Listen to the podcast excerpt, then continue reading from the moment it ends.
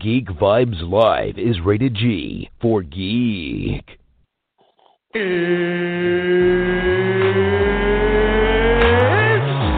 time! Hey, this is Matt Lesher. This is Phil Lamar. Hey, this is Vladimir Taylor, aka the Penguin of Gotham, and you are listening to Geek Vibes Live. Here we go. Welcome, welcome, welcome to an all new episode of Geek Vibes Live. This episode is titled Circle of Life. I do not think we need to explain why. You guys will see in a second, but first, let me introduce my amazing panelist, Dane. What's going on, Dane?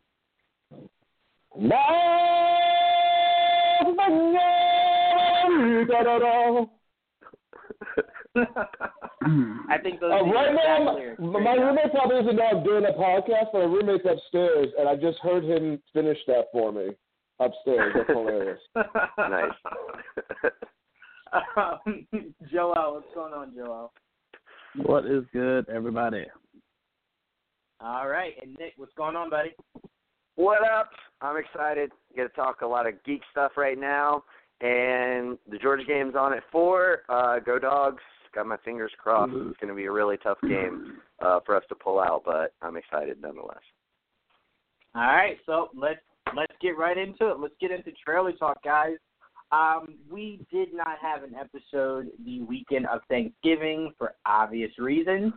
Um, and during one of the Thursday night games, I believe it was the Cowboys versus Redskins, um, we got a Lion King trailer out of nowhere.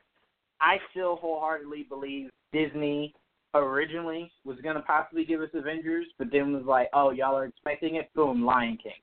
Um, but I've been wrong before, so whatever. Um, but this was so much fun. Um, the, what what scares me the most is like I'm trying to picture from the the standpoint of kids. Uh, I think it was really smart that they didn't show Scar, um, mainly because I think Scar might feel a little bit on the scarier side for young kids. Um, quite like some aspects of Jungle Book might have been visually scary for kids. Um, so I thought this was a way for Favreau to kind of get the movie out there. A short, small, sweet teaser. All you hear is, um, God, I can't believe I uh, uh, James Earl Jones um, narrating the uh, the trailer. Uh, you get a look at the infamous scene of Rafiki rubbing the stuff on Simba's forehead and holding him up in front of the entire animal kingdom. Short and sweet, to the point. Um, Nick, I'm going to start with you first, man. What were your thoughts on the trailer or the teaser for Lion King? And also, I want to ask you, do you think it was a smart idea to hide Scar um, in in this first teaser, or do you think it was just they they just didn't put him in mainly because this was just a teaser? It wasn't like a full length trailer. Yeah, I mean, it, it, it's not a bad decision, definitely. Uh, I mean, I think it's an effective teaser. Um, I am really excited to hear what comes of um oh man what i i Ejiofor Chiwetel Ejiofor Ejiofor Yeah. yeah That, I, I always I think that's right. Okay, well, I I always mess up that name, but like I'm really excited. Like he is, dude, he is an awesome actor, and for any of our fellow Firefly geeks out there who have seen the movie Serenity, you know just how menacing this guy can be as, uh, I, I guess, an, an antagonist. So like I'm really excited to see like what he brings uh, to the character. Um, but as far as the teaser, I thought it was really effective. and you know, I mean, it does just kind of give you like those those like goosebumps when you first hear the song, and then the the the you know uh, camera kind of pans in on Pride Rock, and all the animals are everywhere, and you're just like, oh damn, dude, like I'm super excited for this. Um, and then the one other thing that I thought was really clever was at the very end of the trailer where uh obviously they they paraphrase the line um you know essentially i believe the line was remember who you are or remember where you came from or something like that and in the movie Yes, and it just says remember, and it's like, dude, none of us fucking forgot about Lion King, but like, yeah, now it, it's a nice reminder, like that. Hey, yeah, it's coming. It's like, yeah, I remember. Like, yeah, okay, cool. Like, I'm excited. So uh, clever, clever little marketing thing on there, uh, and uh, to throw that at the very end of it. Yeah, I, I completely agree. Um, I think what what kind of gave me the the most goosebumps in this uh, teaser was the very quick shot of Mufasa's uh, like paw print in the ground, and then you see Simba's little, little Yeah. print like in in just the small crevice of that huge print. And I was just like, man, this movie is just so freaking. This movie was so beautiful. Um, I'm getting hyped all over again. Uh, Dane, I'm gonna go to you, man. What were your thoughts on the uh, the Lion King trailer? And do you also think it was a good idea to kind of leave Scar out of it? Uh, you know, out of the teaser. Well, I, I have to realize. So you know, I had Thanksgiving over at my brother's house. Uh, my parents were away. You know, just situation where that worked out. Me and him did it, and we had our TV set up. I'm watching wrestling. He's watching football. I know why you guys watch football games now. It's because they have all these awesome movie trailers that come out. That's why the Super Bowl's on. So, um, but no, it was really cool. All of a sudden, out of nowhere, I'm like, like we both like started elbowing each other, like, dude, dude, it's an trailer. So we turned it up. Me and Luke are just watching it, and we both just throughout the whole thing. Like I look at him and I'm like, I have goosebumps, and he goes, me too. And he's like, show me his arm. Like that trailer was fantastic. It just the reason why is yes, we're we're seeing something that's already been made, but to look that realistic and just so beautiful with the uh, with the graphics arts in this movie, like this is going to be special. And uh, I think that not having Scar is a good element. I think that you know just keeping certain things in general um, away that's within the movie until later, you know, to kind of like show it off in a, in a future trailer, just say for the movie is good in general. So, yeah, he also might be scary like Shere Khan for sure. Um, but uh, that's that's something I can't wait for my niece to see this movie. Like a lot of people, um, you know, rightfully so, somewhat probably not. You know, just they're complaining about the fact that why are we remaking, why are we remaking sequel, sequel, sequel, and I get it. But I have to say that I hope that the same people that are saying that are actually going out and seeing original films that are actually in theaters because there are a lot. Um, or maybe they're just not looking and that's what they see commercially. They're you know smaller, not not as much into film as say we are. So um, a lot of complaints when it comes to that. I I don't think it really um, bothers me at all. They're doing this. I can't wait for this movie. I think it's going to be awesome. Um, I, I, it's going to be fun to relive it, uh, especially like if you look at it. I I tried watching with my niece the uh, the the old Aladdin movie, and she couldn't get into it. Uh, for some reason, I think it's very similar to like you know when I was younger, trying to watch the old uh, Disney movies from the '70s. Like they just kind of just looked weird, or like a black and white movie. I guess is a better representation. They're used to Mm-hmm. that that style of Pixar, you know, animation now going forward. So it's going to be cool for her to like watch this, and then Aladdin comes out, and then Toy Story 4 comes out. I'm so excited! I can't watch Mufasa die again, though. I'm glad you changed that to black and white because, like, for a second, I was I was thinking, like, what? You don't like the Aristocats? Fuck you, Dane. I will- Robin Yeah. I love Robin Hood. um, I, I will say, Dane, uh, what, what I'm most curious about, and I'm kind of glad that Favreau didn't show any of it in the um, the actual teaser, is what I love most about um, Jungle Book was the expressions on the animals, uh, like when they talked, like when they had an actual thought or they were angry, like you could see the expression still within um, the animal, and it didn't look super animated, like it looked legit. Um, so I'm curious how you do that with like a bunch of lions. Like at least in Jungle Book, like you had a human and then a bunch of animals. But what happens when the movie is entirely animals? No humans, nothing. Um, how the expressions and stuff turn out, how they look. Um, I'm most curious to see that. Uh, you saw a little bit of it in, in Simba, like that, you know, that that innocent look that that he kind of had while being held up. Um, but I'm I'm really curious about that, and I really hope um, Favreau keeps in the one line of this movie that I just desperately need because I remember watching it as I got older, and I was just like, that was just like the most tense scene I've ever seen in my life.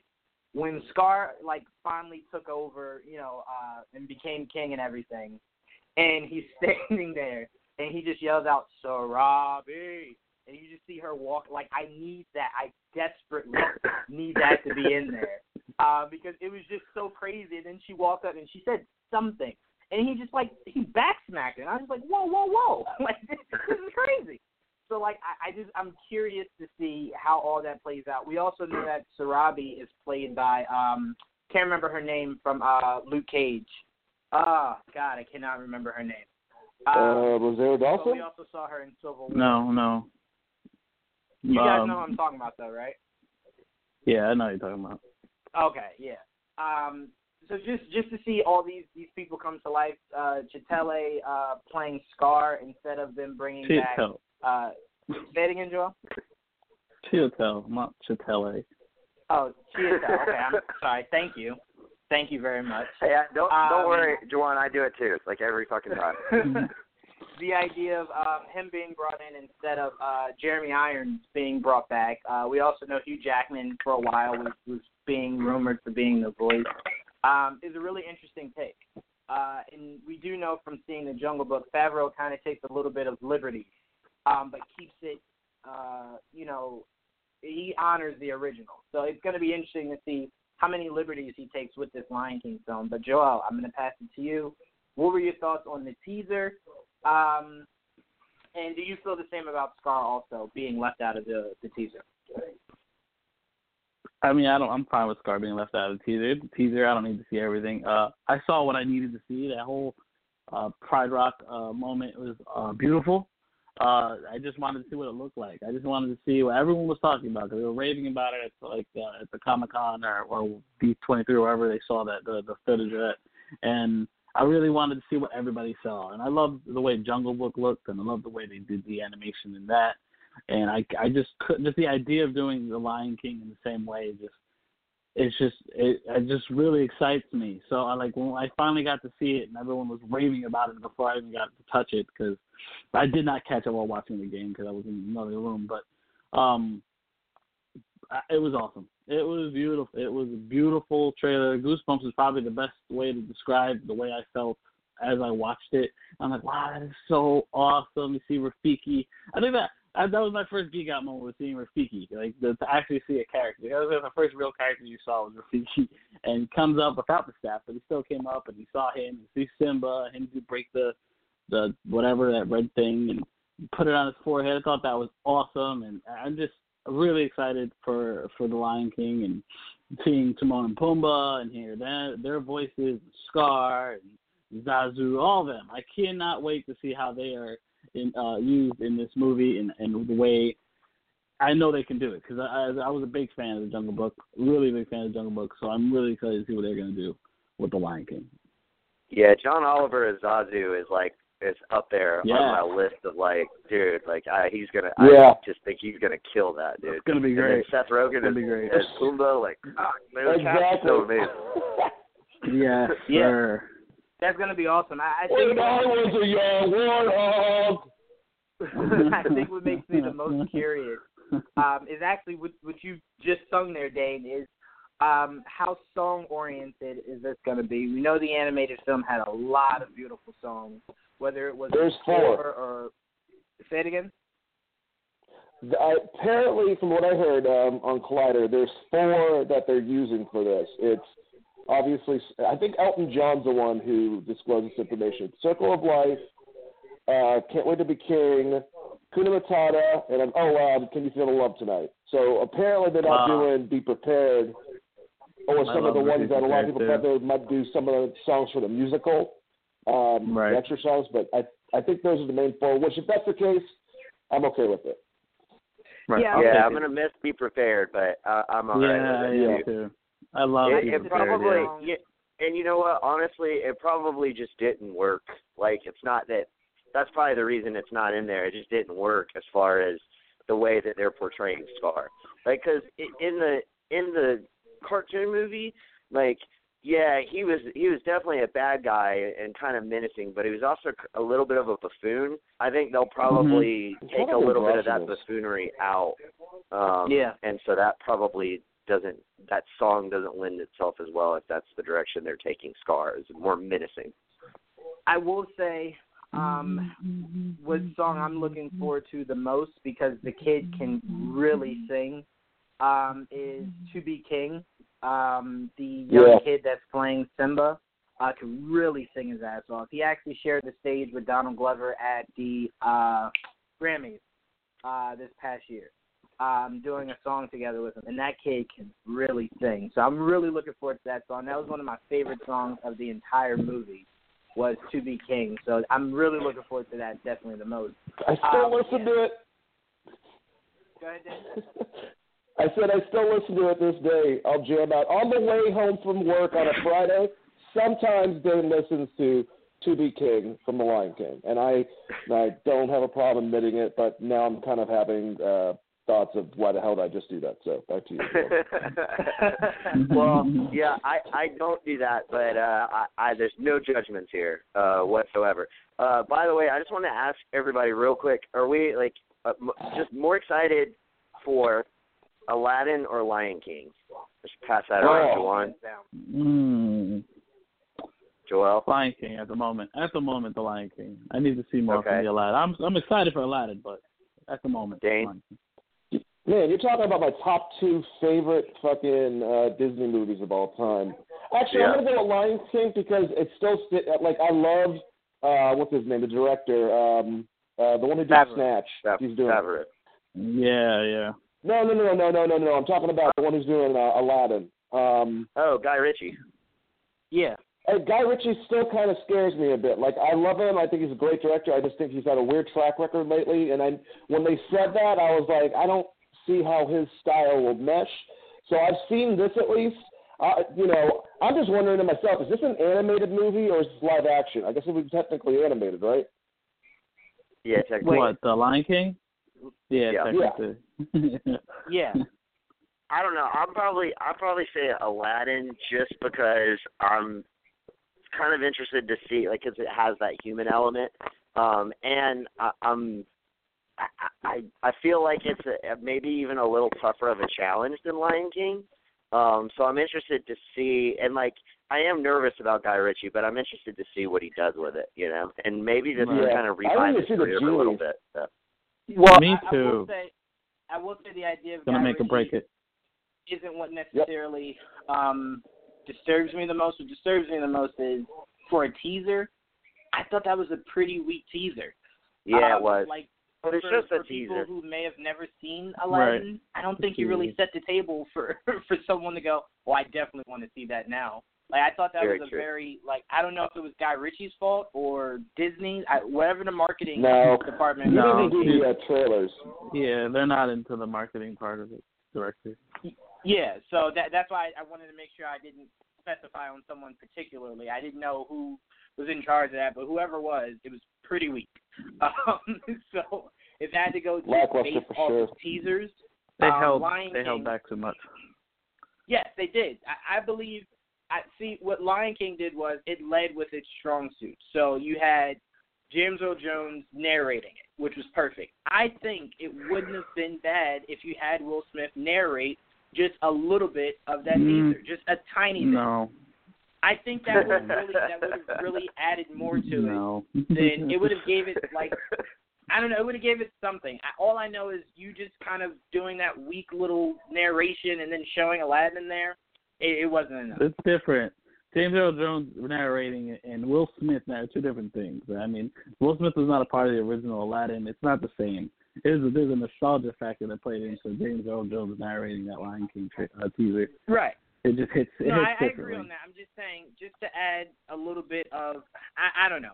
I think we can all agree it, it lacked. For whatever reason, Yeah. I think we can all agree it lacked. Mhm. All right, let us move on. All right, to some DC news. Oh boy, uh, this is always interesting to go into. Anyway, um, apparently, uh, two movies are being discussed over at Warner Brothers. One being Blue Beetle, uh, the Jaime Reyes one, because I believe there was another Blue Beetle, um, and? Katana. Um, yes, I do. Um, so, uh, yeah, these movies are being discussed. Uh, I think it uh, the report was was kind of very specific on saying I, nothing is in development; it's just being discussed. That is, Blue Beetle is in development. Zatanna is not. say it again. The Blue Beetle is in development. Zatanna is has been discussed. So Blue Beetle is in development. Oh God, Warner Brothers. Right. Okay. Um, all right.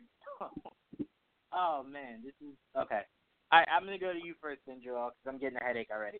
Um, what are your thoughts on Well, that's- uh, a blue a Blue Beetle movie, and then your idea on uh, a Zatanna movie?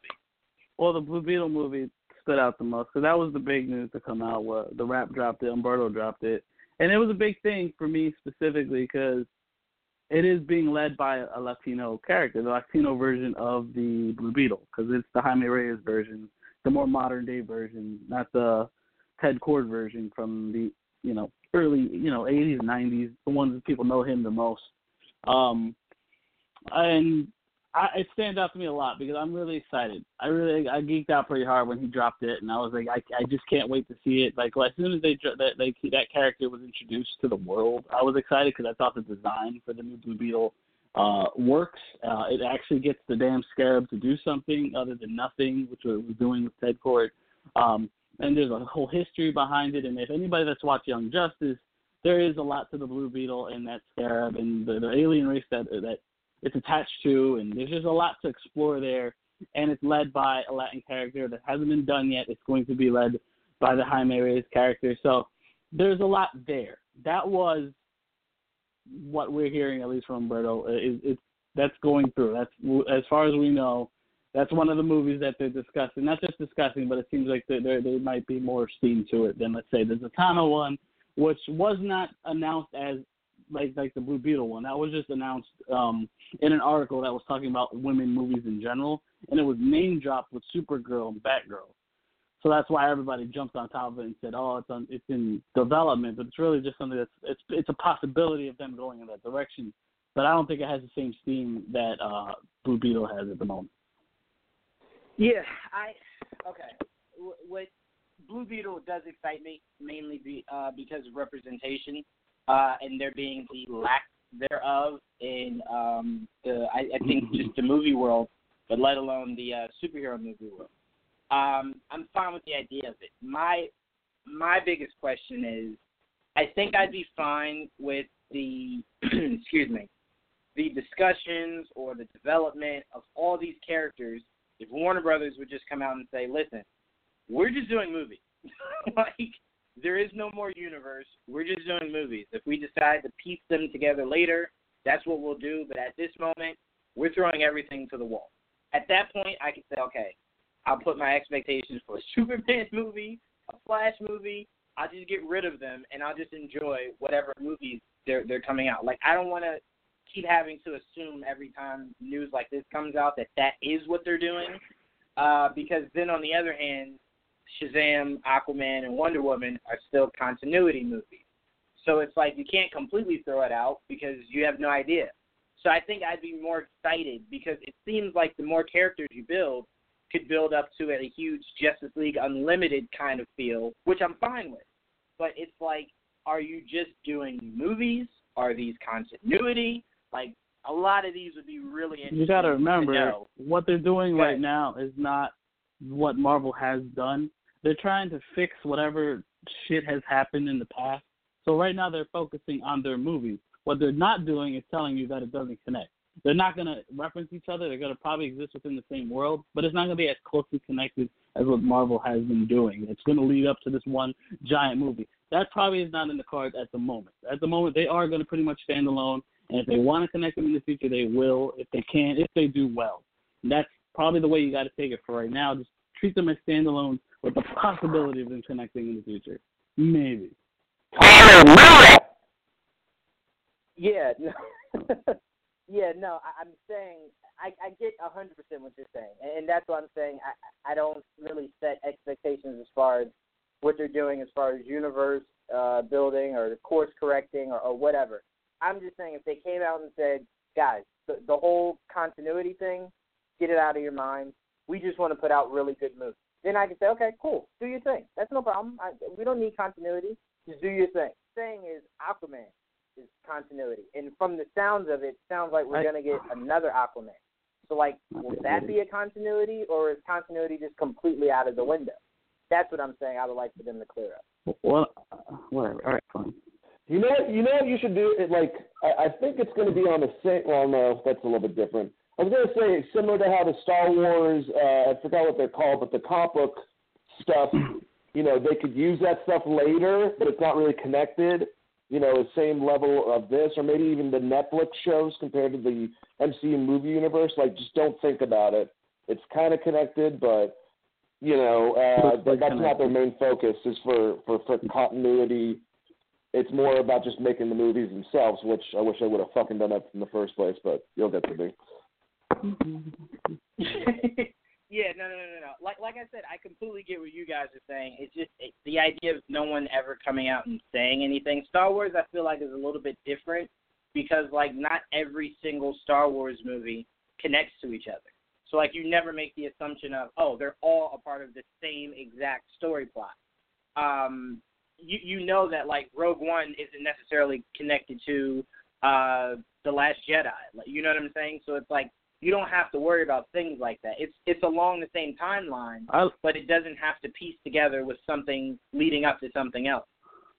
I I'm yeah, I get what you're the next I three movies we if- have are all continuity. So it's like if they weren't, then Right. I, I I wouldn't care. I would think it like this: if it's not part of whatever they said the Joker is, or it's kind of standalone, somewhat connected. If it doesn't, they don't say that because they made sure the Joker is not connected to the rest of those DC other movies, if it, they don't say that, it's somewhat kind of connected, unless they say otherwise, of course. Okay.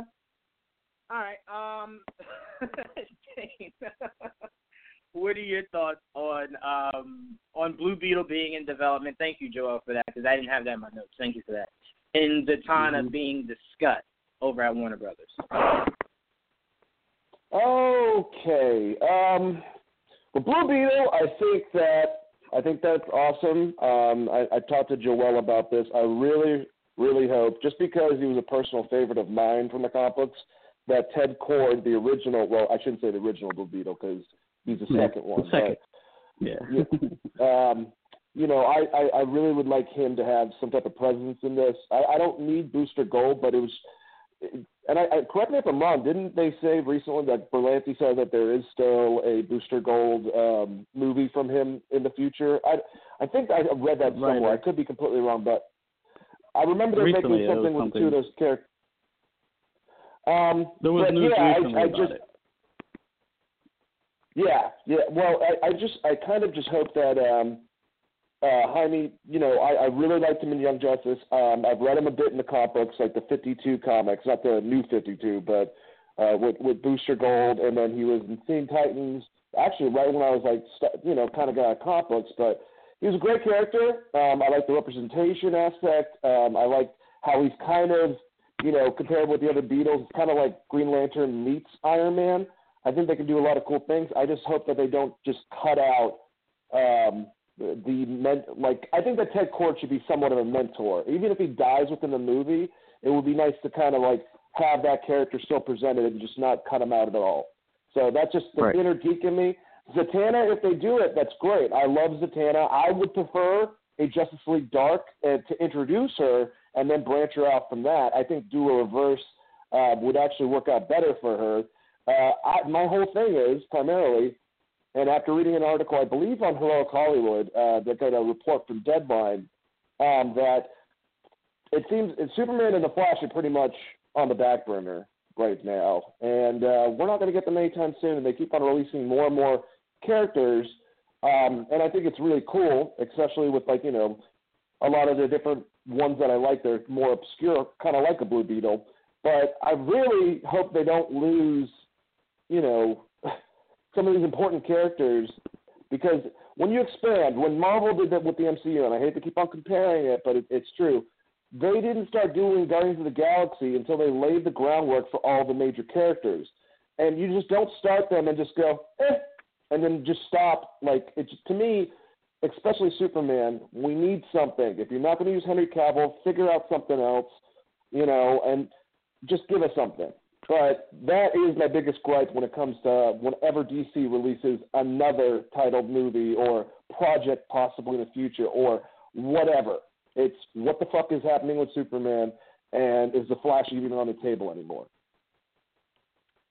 Yeah, I completely agree with you. And the the funny thing is, Dane, um, if you had asked us, uh, like maybe two years ago, like, oh, Sony is throwing things at the wall and DC is throwing things at the wall, which one do you think will stick and be successful? I think a lot of us will be like, oh yeah, probably DC. Venom is is crush has crushed numbers, and that was more of like a how do you really do Venom without Spider Man?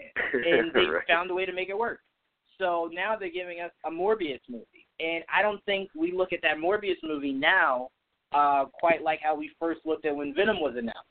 I think we look at the Morbius movie now like, yeah, no, that can work. Like I think Sony's recipe of I'm to get a big name, and then I'm to give them a character that a lot of people probably have no idea about, um, and I'm to make it work. It seems like that's gonna like that could be really good. With DC, if this Elseworld Joker movie hit, I think you're gonna get a lot more of DC just throwing things at the wall to see what sticks. And like you were saying, Joel, not really caring about continuity or any of that. I think we might just get more so. I just wanted to make a movie. Here's a movie of this guy. So, um, I, and I mean, I think the Joker movie being the first step is perfect because then I think it takes the the edge off of whenever Blue Beetle comes out. Um, because if you're doing these standalone movies that aren't really connected to anything, they're just movies. Uh, Oh. The best way to start off is with someone wildly known like Joker, because then people will go, all right, well you did that good. I have faith that you can really do other things well. Um, and I think Sony starting with Venom was a really good first step because now it kind of lightens the blow for people who might have been skeptic about Morbius. All right, um, Nick, what are your thoughts? I thought Joel was saying something. That's why I said. Oh. yeah, I, I was Oh. waiting for it. oh, I didn't. I'm sorry. I was gonna say something, but I was. I just. I'm biting my tongue at this point. You sure? Go ahead. No, I mean I just don't think Blue Beetle. I, I I'm gonna save an Elseworld story. I'm not gonna save it for Blue, Blue Beetle. I'd rather have that connected within the world. If we're gonna, I'd leave it open for it to be there. If you're gonna do Elseworld, make Elseworld be Elseworld. Yeah. With the Joker, it's gonna be an 80s centric movie. It's literally its own thing. That's what Elseworld should be for, not just a, a random My- character. My hopes for the Elseworld is is that you know after this cool. I don't know if they just they decided to they got an idea from Phillips and Scorsese about this Joker '80s movie, and they're like, well, well, we can't have this no matter what a part of the continuity. All right, so we'll do Elseworlds. So I hope that after this they actually enter some Elseworld comics. I mean, you have The Dark Knight Yeah. Returns, you have Kingdom Come, you got uh, Gotham by Gaslight, you have All Star Superman. There's so many great stories in different universes that have a lot of these great characters that they can do. So that's what I'm hoping. You just said something, that just lit a light bulb in my head. Remember how uh, we heard the, the Thank report God. that Ben is still under contract for for one DC movie, and we all assumed like, oh, it'd be like a Flashpoint movie, or it'd be in whatever Matt Reeves' Batman is, it'd be him looking back. What if you just tell Ben, listen, you only want to do one more Batman movie? Cool. Let it be The Dark Knight Returns. And he gives us He did- one did epic already. performance. No, no, no, no. no. you did do you that already. you did somewhat an iteration of it, but you could do a full story of um him going up Oh, against the uh that's I can't remember what those villains were called. But you could actually do an actual full movie of it expanding upon it. I think Mutants. Zack just took parts of the comic and put it into a movie that wasn't The Dark Well- Knight Returns necessarily. yeah. It just had but- aspects of it. I, I get where your head's I at. I, I wouldn't. I wouldn't take the Dark Knight Returns for Ben Affleck simply because, like Joel said, like I mean, yeah, it wasn't the Dark Knight Returns, but he already did like part of that. Like I think Yeah, it did. you know. iconic So I mean, at, at least yeah, exactly. So like I, I don't know. I would probably opt more for like Kingdom Come or something like that. Kingdom Come. Ooh, That'd Kingdom be nice. Come would I be just great. what Yeah. screamed to me when when Dane said that Nick was you look at his phys- physique uh, that he had for the uh, BVS. It, it's of the Dark Knight Returns, and I get what you guys are Mhm. saying. You already had the element of the Dark Knight Returns. To do a full movie on it would kind of seem a little redundant. Um, Yeah. But like, damn, Zack, if you didn't if you didn't do that, man, if we just did Man of Steel two, we could have had Dark Knight. Anyway, Nick, uh, your thoughts on Blue Beetle So being it, in screws up development Death of and- Superman too. Yeah, Yeah, he did. yeah, he just threw everything into one, and it kind of eliminated He the did. possibility of the solo uh, really, you know, uh, dragging out that story. So, God damn it, Zack. Um, Nick, your thoughts on a Blue Beetle movie being in development and Zatanna being something discussed over at Warner Brothers? Uh, I, I like where your head's at as far as that Ben Affleck thing. I'm, I'm gonna just say real quick, Mask of the Phantasm, man. Just like make a live action fucking one off of that, and then and have Ben like you know, that'd be pretty fucking cool. Um, or uh, is it is it Court of Owls? Um, that, Court that's Owls. another one. Oh, That, yeah. that's another one that could be pretty cool. Batman Beyond. Um, Yeah. You're gonna do Elseworld. Yeah, yeah, definitely. Um Yeah. but I still like Dane's idea best for that is like Warner Brothers do an HBO show with Michael Keaton, um, like as as the older Bruce Wayne and have Terry Yeah. McGinnis come in, you know. That that would be fucking awesome. Uh but as far as uh Blue Beetle, um I I just don't really know the character that much. Uh but it, you know, I I kind of relish in those moments because like a lot of times you know, like I didn't really I wasn't super familiar with Ant Man, especially Scott Lang. Like I was much more familiar with Hank Pym. Um, so it was cool to like get get that interpretation of the character. Obviously, Guardians of the Galaxy kind of fit that mold. Um, you know, and it's cool because you because you don't know that much about the character, you you get not only the movie going experience, but you get to learn about the character cool too. So that's kind of cool. Mhm. Um, so yeah, I mean, I, I, look forward to that. Um, as far as the uh, you know possibility of a Zatanna movie, um, I really was excited when like two years ago when they were like, yeah, we're gonna make a Justice League Dark movie. Like, I just want to see that. like, Me too. um, like that would be really fucking cool, and I don't feel like it would be like that hard to do. Um, like, because it could, you know, it could really kind of detach itself from all the other stuff that's going on. Um, and if you could bring in like Constantine and Zatanna and um, you know the other various you know main players uh, from Justice League Dark, that would, that would be really fucking awesome. I would really enjoy that. Um, I, I don't know. I, I think I think a- anything can work, but I think Zatanna would fit better uh, it, with with like a group than in you know kind of on her own. Um, like I, I. I, struggle just to think of like who the villain would be. Um, which you know, I mean, Mhm. they they've got plenty of material to pull from. Um, but you know, I mean, you're you're kind of getting into very um, like niche areas of fandom uh, with a character like that. Um, like I I think I just think there's other characters that you could go to that would be more recognizable um, and and just kind of maybe um, would work better on their own. Nick? What? That's it. That's all I got. Okay.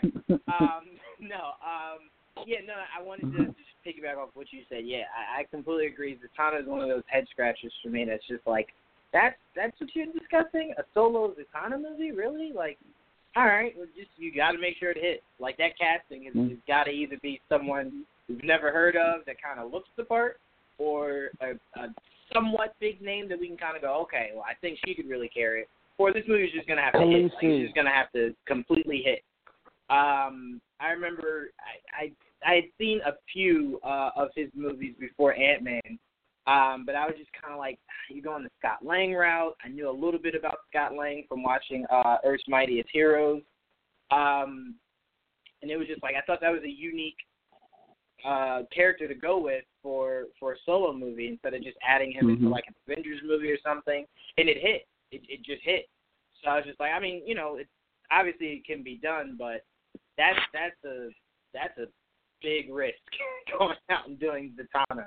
Um, but hey, who knows? Uh, but uh, Nick, uh, I'm gonna kick it to you. for a word from our sponsors. Indeed, sir. So, how fucking cold was it this week? It was so, so cold earlier this week. Now, the temperatures have gotten back up, but we all know what's coming throughout the rest of the winter season. It's going to be really cold.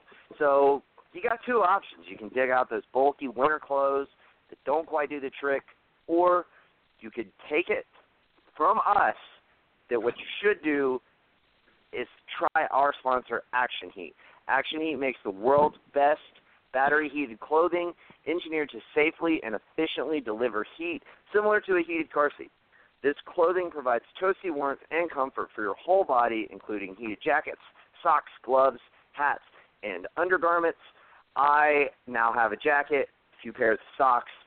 They are so awesome. They are lifesavers. Um, next up, I gotta get I gotta get me some gloves. I gotta try the gloves because um, as of right now, no heat in my car, so I, I'm I'm fighting it. It's it's it was a rough rough week uh, on my hands, so I got to get those gloves. But the rest of me was totally totally fine, and I owe that to Action Heat. Uh, Action Heat is available in men's and women's attire, offers great new styles, and is very reasonably priced, starting at just thirty nine ninety nine. Plus, if you go to actionheat.com, you can enter our code GVN at checkout and get 20% off, or go to actionheat.com backslash GVN for the same result. That's actionheat.com backslash GVN, or enter the code GVN at checkout to get 20% off your order. You can't control the weather, but you can control your environment with Action Heat. We thank them for sponsoring this pod. Back to you, Jordan. Appreciate it, Nick. Excuse me. Thank you, Action Heat, and thank you again, Nick.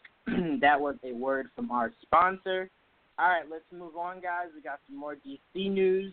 Uh, we got some news from Aquaman. They had their press screening, or yeah, their press. No, no, no, not press screening. I'm sorry, their premiere. Sorry, um, a few days ago, I think. I think it was. Uh, and all the reviews that I think we've all collectively seen have all been very positive.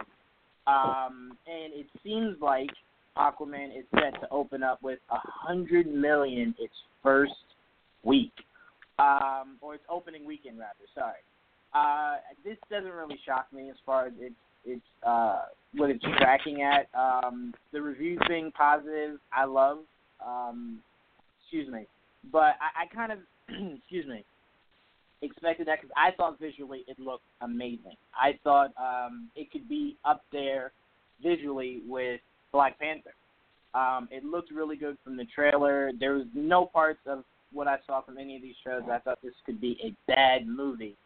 Um, but you know, I always had faith in it, so none of this shocks me. It's just really good to hear.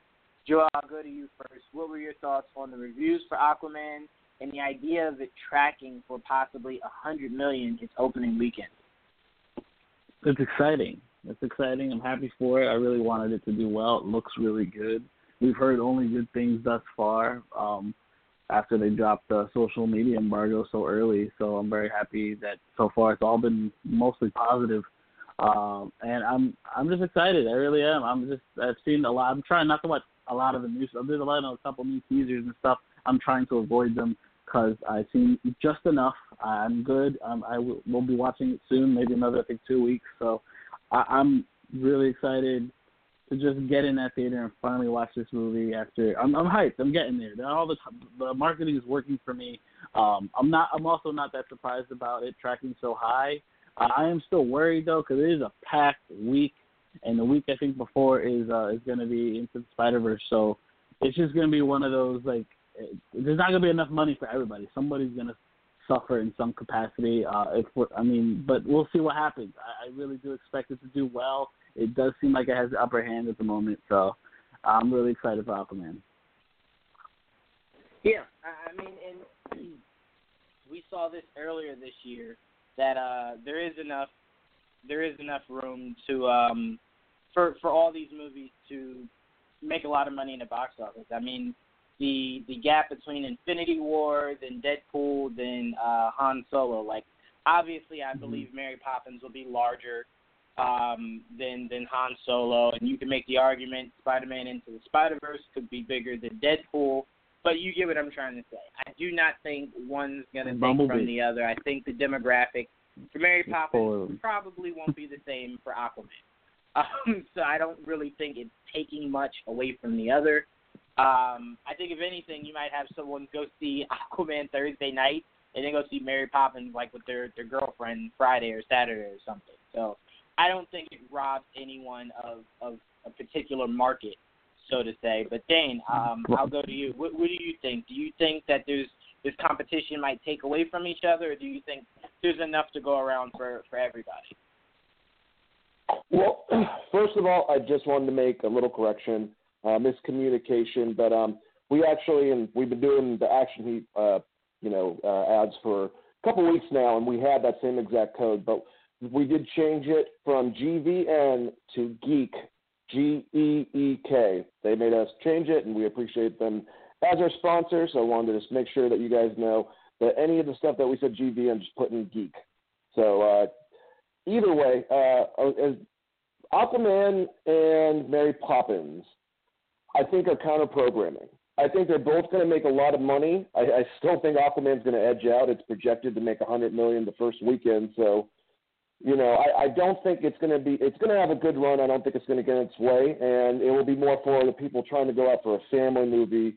Which not saying that they won't for Aquaman necessarily, but Aquaman, I have a lot of hope for. Um, now hearing, you know, all the good buzz about it and how it's so much fun, and you know, I didn't have just like um, I, I apologize, but when it comes to all DC movies, you know, I don't have a lot of faith in them, and I'm glad that we're getting past that stigma. It seems so we can kind of go in a more positive direction. Um, yeah, I'm looking forward to seeing in theaters. Visually, it looks amazing. Um, I think it's funny that uh, I forgot what her name is, but the actress that played Mary Poppins, she's actually playing like a sea goddess uh, within this film. We're doing the voice for it. Yeah. That's kind of funny Yeah, that they Julie uh, Andrews. decided. Yeah, Julie Andrews. So that's kind of funny that they ended up doing that, but uh, very interesting and intriguing. Uh, very meta. So uh, yeah, Aquaman's still gonna kick ass. I'm gonna see both movies. I'm gonna see Aquaman like three times probably in that week. yeah, you could probably you Oh, could yeah. possibly even say that was James Wan's uh, little dig at Mary Poppins right there by um by throwing her into the movie and saying that she plays a uh, a crucial part, I believe, were were the uh, the exact words that he used for for her character. Um, but yeah, it, it's gonna be this movie. I feel like it's gonna be so much freaking fun on an epic scale. Um, but Nick, what are your thoughts on the positive reviews for Aquaman? Uh, and do you think uh, any of the movies coming out around it, like Mary Poppins and the Spider-Man movie, are, going to really kind of mess up its box office weekend? Uh, I don't think they're going to mess up Aquaman, um, but I, I mean, granted, it it is the holiday season, which is the biggest time for movies. Um, but I mean, I do kind of agree with Joel. Like, that somebody's going to draw the short straw. Uh, but I don't think it's going to be Aquaman. I think it's going to. I think it's going to have it be near at the top, um, if, if not at the very top. And I don't know. I I, I want to say Mary Poppins is going to do well um, because it should. But then again, like that's that's that's one that could go either way, honestly. Like, I mean, I understand it's a family movie; you can take all the kids and everything, but like, you know, I, I don't think Aquaman, like, if unless you have very young children, like, you could probably take your seven, eight, nine year olds to go see Aquaman. I doubt it's going to be um anything that's going to be that graphic. So, uh, so I don't know. Um, but as far as Aquaman and its tracking, uh, that's awesome.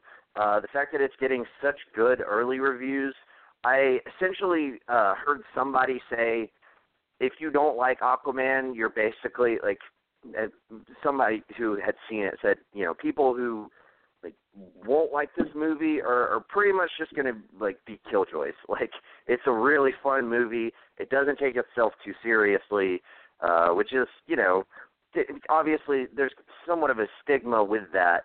Um, but a- at the same time, for particularly for DC, it's probably going to be a very nice breath of fresh air to have one of their movies not be so damn serious.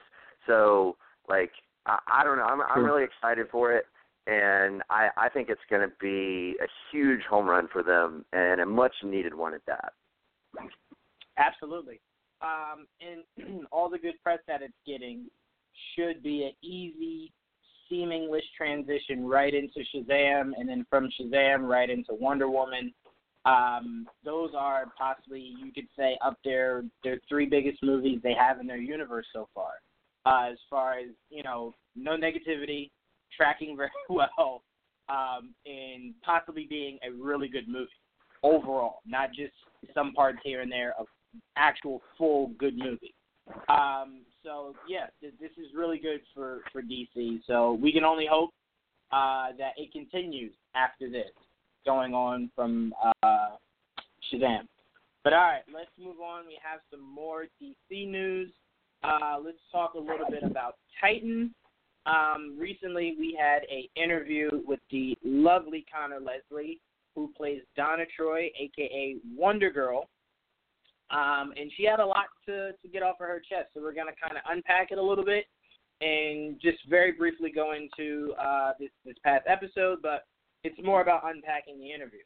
Um, Conor Leslie, as we were talking, did tell me that when I asked her about the iconic costume for Wonder Girl, will we see her in costume? She said, "Be patient. It's possible." That to me means yes. so that's all I needed to hear from her.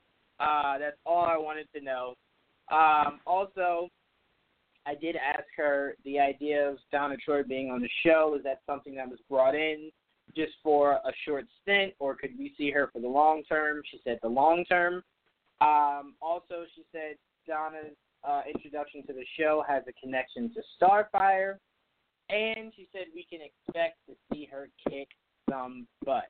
That excites me a lot. Um, Joel, now that I unpacked all the points from the interview, um, what kind of stands out to you the most, and what are you looking forward to the most of Conor Leslie's character, Donna Troy?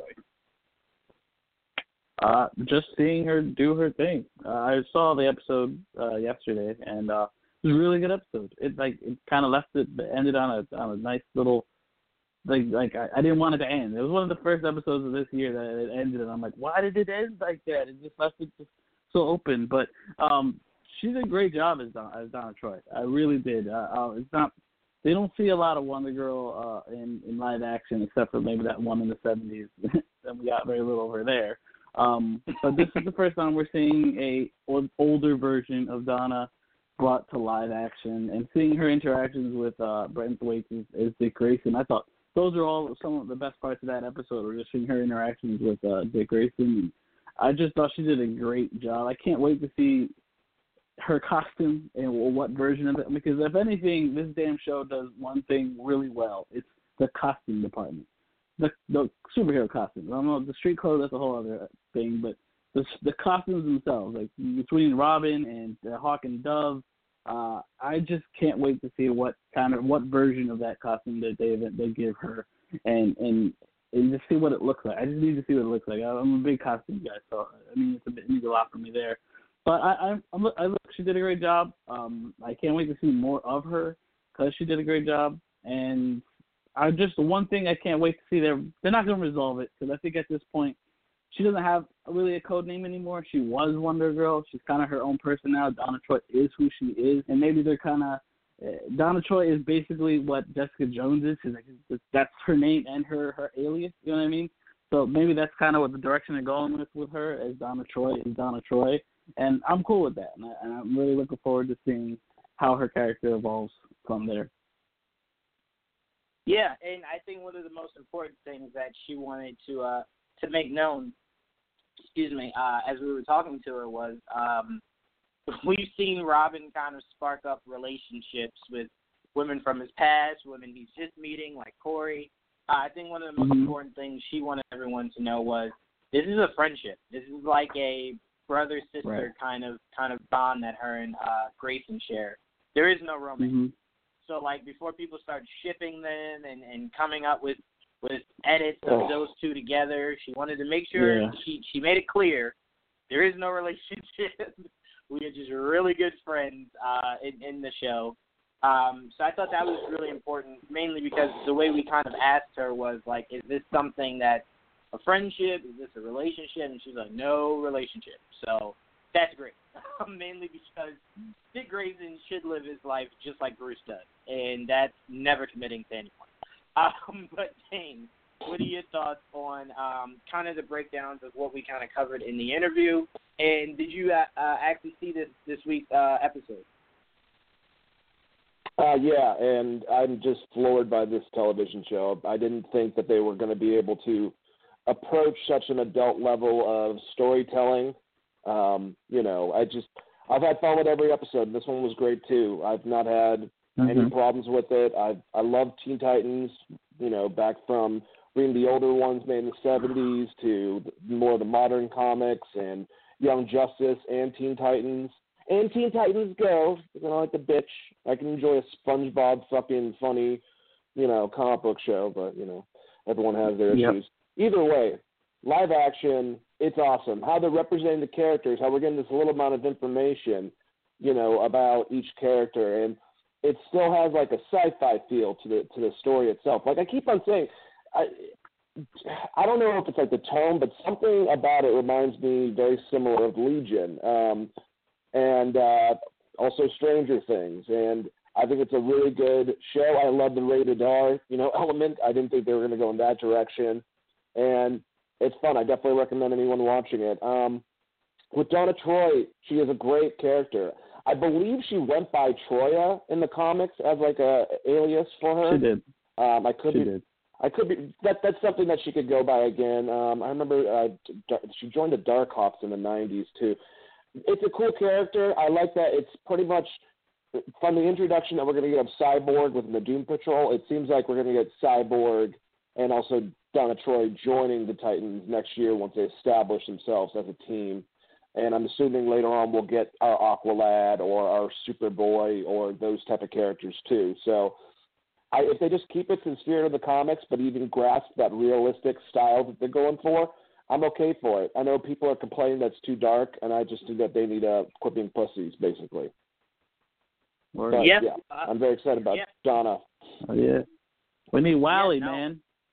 Bring me We're Wally. I will say, guys, um, Dane Joel, uh, Joel, the the biggest thing that stuck out to me in this episode that I was seeing a lot of people review it and they kind of just glanced over it. I thought was huge. Um, was just how this show finds ways to verbally let you know bigger things exist. Like, for example, the flashback of Dick um, storming into uh, his room that Donna's in there, and mm-hmm. uh, you know, Dick goes, did, "Did that? Did I hear Diana down there?" Uh, no, I heard Bruce mm-hmm. talking to someone, and uh, Donna's like, Yeah. "Yeah, Diana's down there with him." Um, so like, Mhm. boom, right there, you know, the Justice League exists and it, it's So like cool. small little things like that without them having to show them or, or us seeing Yeah. posters or, or you know newspaper articles. None of that has to be done. It's this show is one of those shows that it's important to listen. Uh, I think Legion has that feel too. It's like you can't just watch it; you have to listen because then that's when you can Mhm. get some of these little you know tidbits uh, that you don't have to actually visually see to understand. Um, and I love that. And I also love the, Yeah. um, excuse me, the the Green Arrow line, uh, where she said, be, uh, "Be something else, be someone else." And I was just like, "Say Mhm. Nightwing, like say Nightwing right there. like here's your opening." Like, I don't know. He's like, I no idea. Yeah, he's like, I, I, I don't know who I want to be. I, I I don't know. And I'm like, say Nightwing. That's your line. Like, what are you doing? Um, so it's going to be a lot of fun to see. Uh, what actually, what I want to say to you guys, what's interesting about the next episode, it seems like the next episode is catered to uh, Hawk and Dove. So it might Yeah. not be a direct pickup from Right. where this episode left off, which is super fun. Um, because I do want to get back into Dove and uh, Hawk and Dove. Um, because we Mhm. only saw them for like a little bit. I would like to see more of their backstory, more of uh, their first coming into Let me contact see with original Robin. Dove. Yes, yes, yes, yes. I, I did see that in the trailer. Thank you. Um, we do see the original Dove. So just how that all manifests is going to be a lot of fun. Is it somewhat out of order? We can't really say until we see the episode, but would this have made more sense before we saw Hawk and Dove? Yeah, but who knows? Maybe it has something to do with where we are now in the story. Um, so really quickly, um, Joel, uh, how excited are you to see the backstory of Hawk and Dove uh, in this upcoming week's episode of Titan? I'm very excited. I'm super excited because like I, I like Hawk and Dove. I loved what I've seen out of Hawk and Dove, and I'd love to know more about this version of Hawk and Dove. And now that I know we're gonna definitely see, and we already knew that he was coming, but then we get to see his brother, uh, uh, the original Dove. And I'm really excited to see how that plays out. Absolutely, Dane. Uh, what are your thoughts? Are you excited also, man? Uh, man, I love Alan Ritchson. I think he's great. I think that he's playing Hawk. Hawk's a very layered character, you know, within the Mhm. DC, uh, you know, universe, within their comic books, at least pre 52.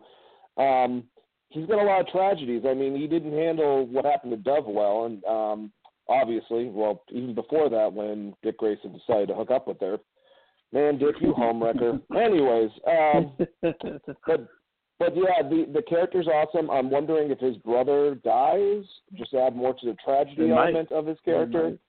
You know, to kind of like give. Uh, I'm just wondering if this series does well and we get it. I don't think he's been a Teen Titans villain, but them having Hawk, I wonder if he can make that uh, turn towards Monarch or Extant because he becomes a really huge villain in the comics, and uh, they can do a lot of cool things. Of of maybe she dies eventually, and he just goes off the deep end, and then that's what consumes him is this darkness. And the actor they have, the actors they have are everyone's great, but I actually know him, and I like Minka Kelly too as Dove, but you know I've seen him in other Mhm. stuff, and he's doing a great job just getting that layered, you know, uh, don't fuck with me vibe basically for the character that I Mhm. think really works. That costume is Yeah. great. Jesus. Yeah, I love that costume. I will say I would love one scene, uh, whether it's the season finale or whatever. Uh, once we get the once we finally see Raven's dad, um, like all of these guys banding together to fight whatever uh, comes their way. Seeing maybe uh, three or four of them in actual costume um, towards the end of the season would be just freaking amazing. But I do want to see one large team up um, before the uh, the end of the season. I think that'd be a lot of fun. Um, but all right, guys, before we move on, I'm going to go to Dane for a word from our sponsors. All right. Well, I'm here with uh, some douchebags from Boston, so I'll let uh, this one talk. Uh, just take it over, okay? Hey, don't take my phone. Damn it. Let's talk about sex. Good sex. Guys, remember the days when you're always ready to go? Now you can increase your performance and get that extra confidence in. Listen up. BlueChew.com. That's blue, like the color blue. BlueChew.com brings you the first chewable with the same FDA approved active ingredients as Viagra and Cialis. So you know works. You can take them anytime, day and night, even on a, on a full stomach. And since it's chewable, they work up to twice as fast as a pill. So you can be ready whenever the opportunity arises. Dave, what do you think about them? Well, uh, thanks, Mark. Uh, yeah, yeah, I appreciate it, fucking asshole. Um, anyways, yeah, I, I have to say that you know, just off of me be, using them and trying them, I, I've had a great experience. I take a medication. I'll, I'll be honest with you guys that, and this might be something that happens to a lot of people out there. You know, something that if I if I mix it with alcohol, it can have some some some uh, issues, you know, down below. But not only will I say that it's not just about that. It's not just about uh, maybe increasing length. It's also just about being able to last longer and you know helping out the misses. So I think it's very worth it to try it out. And you know, it's it's a much more all natural uh, and, and and something that that that is very quick, very very active. Since it's chewable, like it's like we said, it, it's all of a sudden you're ready within 30 minutes, and you know you got a, a baby's forearm for a friend to to please a lady. But uh, either way, Blue Chew is prescribed online and shipped straight to your door in a discreet package. So no in-person doctor's visits, no waiting to the pharmacy, and best of all, no more awkwardness. Uh, they're made in the USA, and since Blue Chew prepares and ships direct, they're cheaper than a pharmacy. Right now, we have a special deal for our listeners. Visit BlueChew.com and get your first shipment free when you use the promo code GVN. You just pay $5 shipping. Again, that's BlueChew.com. That's B L U E C H E W.com. Promo code GVN to try it free. Blue Chew is a better, cheaper, faster choice, and we thank them for sponsoring the podcast. All right, bye, you douchebags. Back to you, Joanne. All right. Thank you, Dane. Thank you, uh, Mr. Wahlberg, and thank you, Blue Chew, uh, for sponsoring us. All right, let's move on, guys. We got a lot of Marvel news, some very sad and some very uplifting. Let's start with the sad. Uh, apparently, Netflix has said middle finger to everybody. We're done with the Marvel Netflix shows. Uh, and they said that by canceling Daredevil after three seasons uh, with with Netflix. Now, me and Joel had argued with each other about this, only to both figure out that we were agreeing with each other. But according to Netflix, they were saying um, the viewership uh, was down almost 57% in season three than what it was in season two. Now, I am with Joel. There is something obviously uh, going on with Netflix. I do not put it on the viewership alone, mainly because I have seen a lot of Netflix movies uh, that were like really bad, and then I saw like another one. So, so like I don't think viewership is is really why they uh they're deciding to axe these shows, especially after Jessica Jones and Punisher are done. They're just done with all these guys. Um, so to be done with the idea of those before they even air is obviously something more to it. Nick, I'm going to start with you because I have not heard from you in a while. What are your thoughts on Netflix axing Daredevil after three seasons? It sucks. Like it really, really sucks. I mean, it uh, it was by far their strongest show in in the uh their Marvel universe. Um and so yeah, I mean like you said, like there's there's no way that they're going to continue any of them if they're not continuing Daredevil. Um, you know, if the ratings aren't there, if that really is what what it you know boils down to, okay. Um, I mean, I, it's possible. Uh, you know, I mean, we've all said, you know, at various times when talking about these various shows, maybe 13 episodes was reaching a little bit. Um, m- more so, I feel like in other shows than in Daredevil. Uh, but nevertheless, uh, maybe maybe it's was just a little too much and it wasn't necessarily sustainable. Um, the thing that for me that sucks the most is just not having like any sort of conclusion. Like, I mean, I I, I would have to think they didn't they didn't go into season two of um, Luke Cage and Iron Fist and season three of Daredevil uh, thinking that they were going to do this because I feel like if they had, they would have had uh, like better better conclusions to the series as a whole. Um, and at this point, with all like all three of those, and then obviously we're you know Punisher's not going to be around anymore, and Jessica Jones, so that's five altogether. Um, you know, with that being the case, there's just no way that they can tie up all those loose ends, even if they were to do a season two of Defenders to try to do it. Being that you know that you know they've already made the decision to pull the plug on these three, and you know we're we'll just you know, wait hear on the other two, but that's pretty much a foregone conclusion. I don't know why they would sink any money into tying tying over you know loose ends, uh, creating something that they know isn't isn't going to continue for them. Um, but yeah, I mean, my my biggest thought is just, man, it sucks. Like I kind of felt like it was coming, and we talked about that. Um, if not last week, the week before uh, basically, you know, because they hadn't announced its renewal yet, and it had already dropped, you know, about a month ago. Um, it, I, even more than that, actually.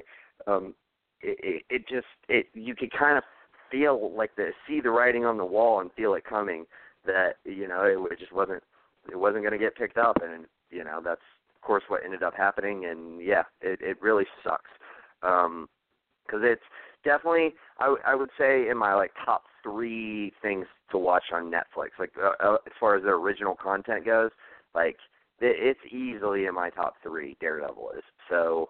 Um, so yeah, uh, I'm really bummed about it. I'm looking forward to season three of Jessica Jones, season two of Punisher.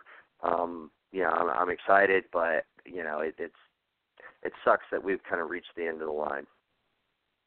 Yeah, um, I, I'm also hearing that, and again, I do not talk to Netflix or any of the showrunners to actually know if this is truth or not. But I did hear also one of the biggest things Netflix wanted from all these shows were um, shorter seasons. Uh, they did not want 13 episodes yep. anymore. They were looking for around maybe eight to ten. Um, I think, yeah, which is what Iron Fist gave us.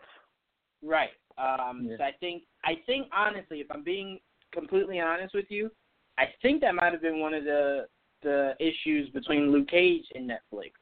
Um, I think you, you telling a show that has spent two seasons being what twelve episodes, thirteen episodes, that they now need to go down to eight, um, kind of forces you to make every episode um, fully flesh out the story rather than setting the table for certain things for it to play out later in the season.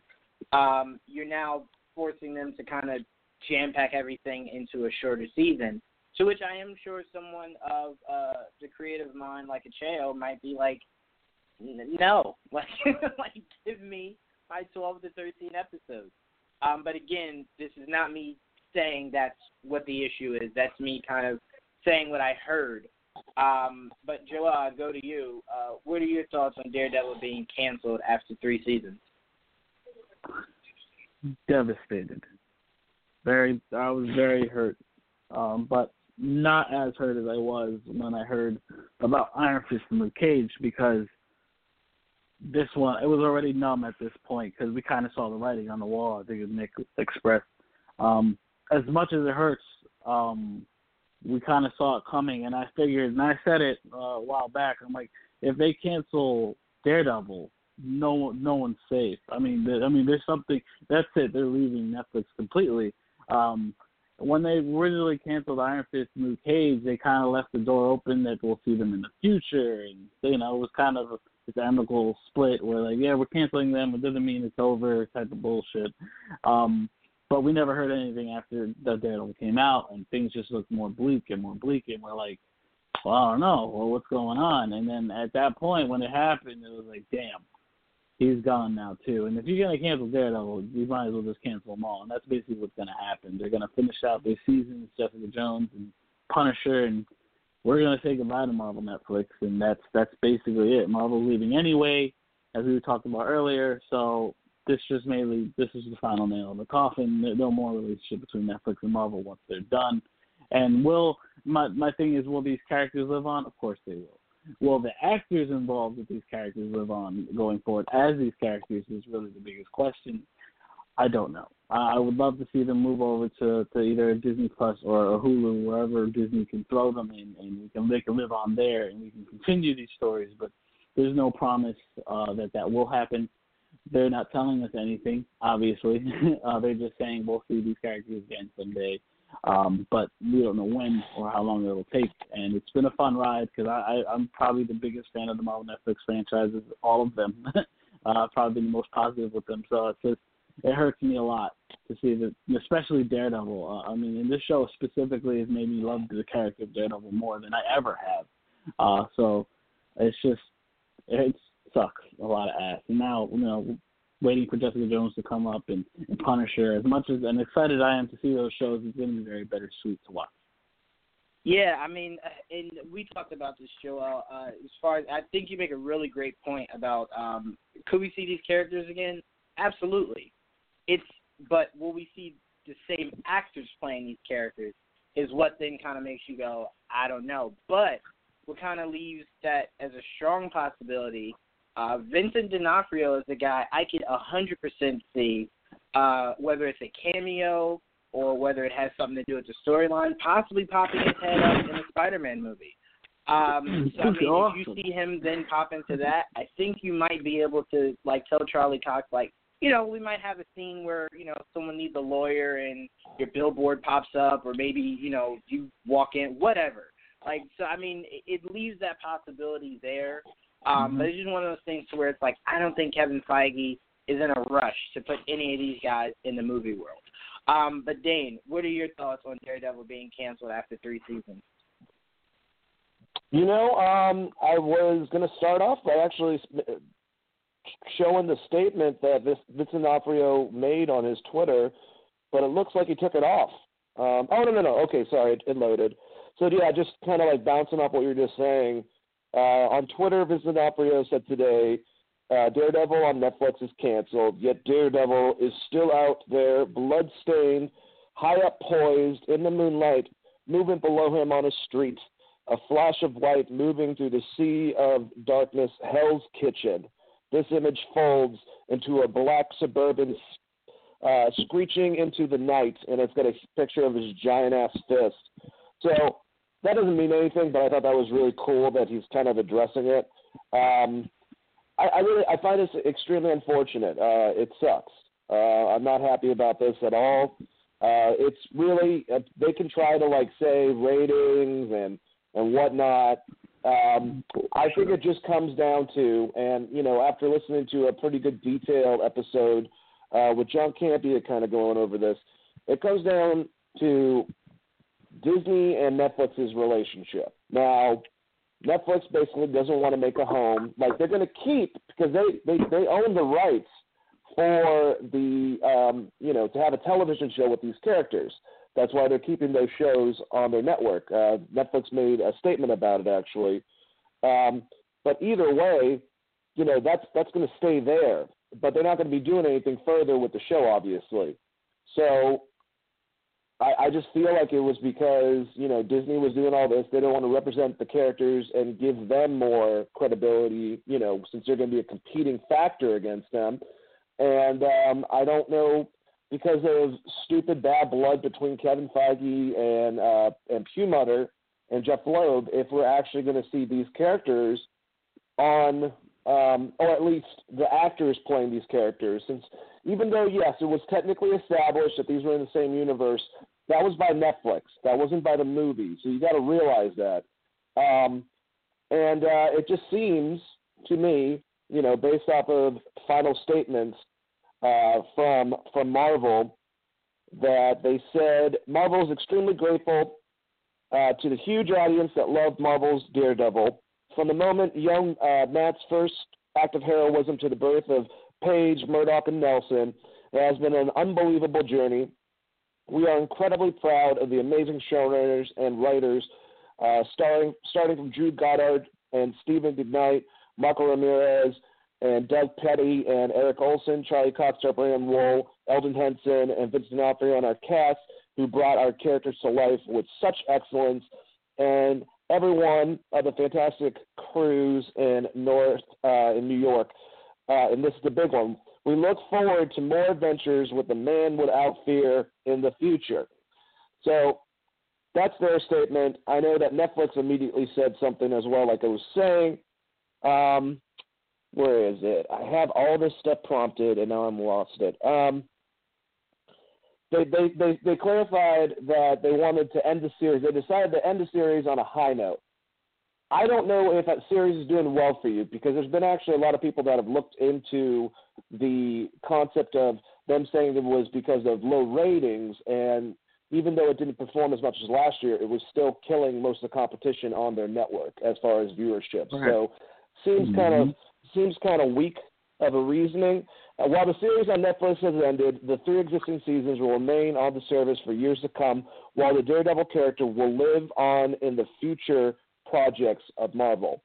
So what I'm thinking is that they're thinking about because I don't know if they're going to have issues and have to buy from Netflix rights to be able to produce another streaming, you know, series with these characters. Uh, and I don't know if Kevin Feige, and you know, he's great and everything, will technically be petty enough not to choose the same actors and make it his own.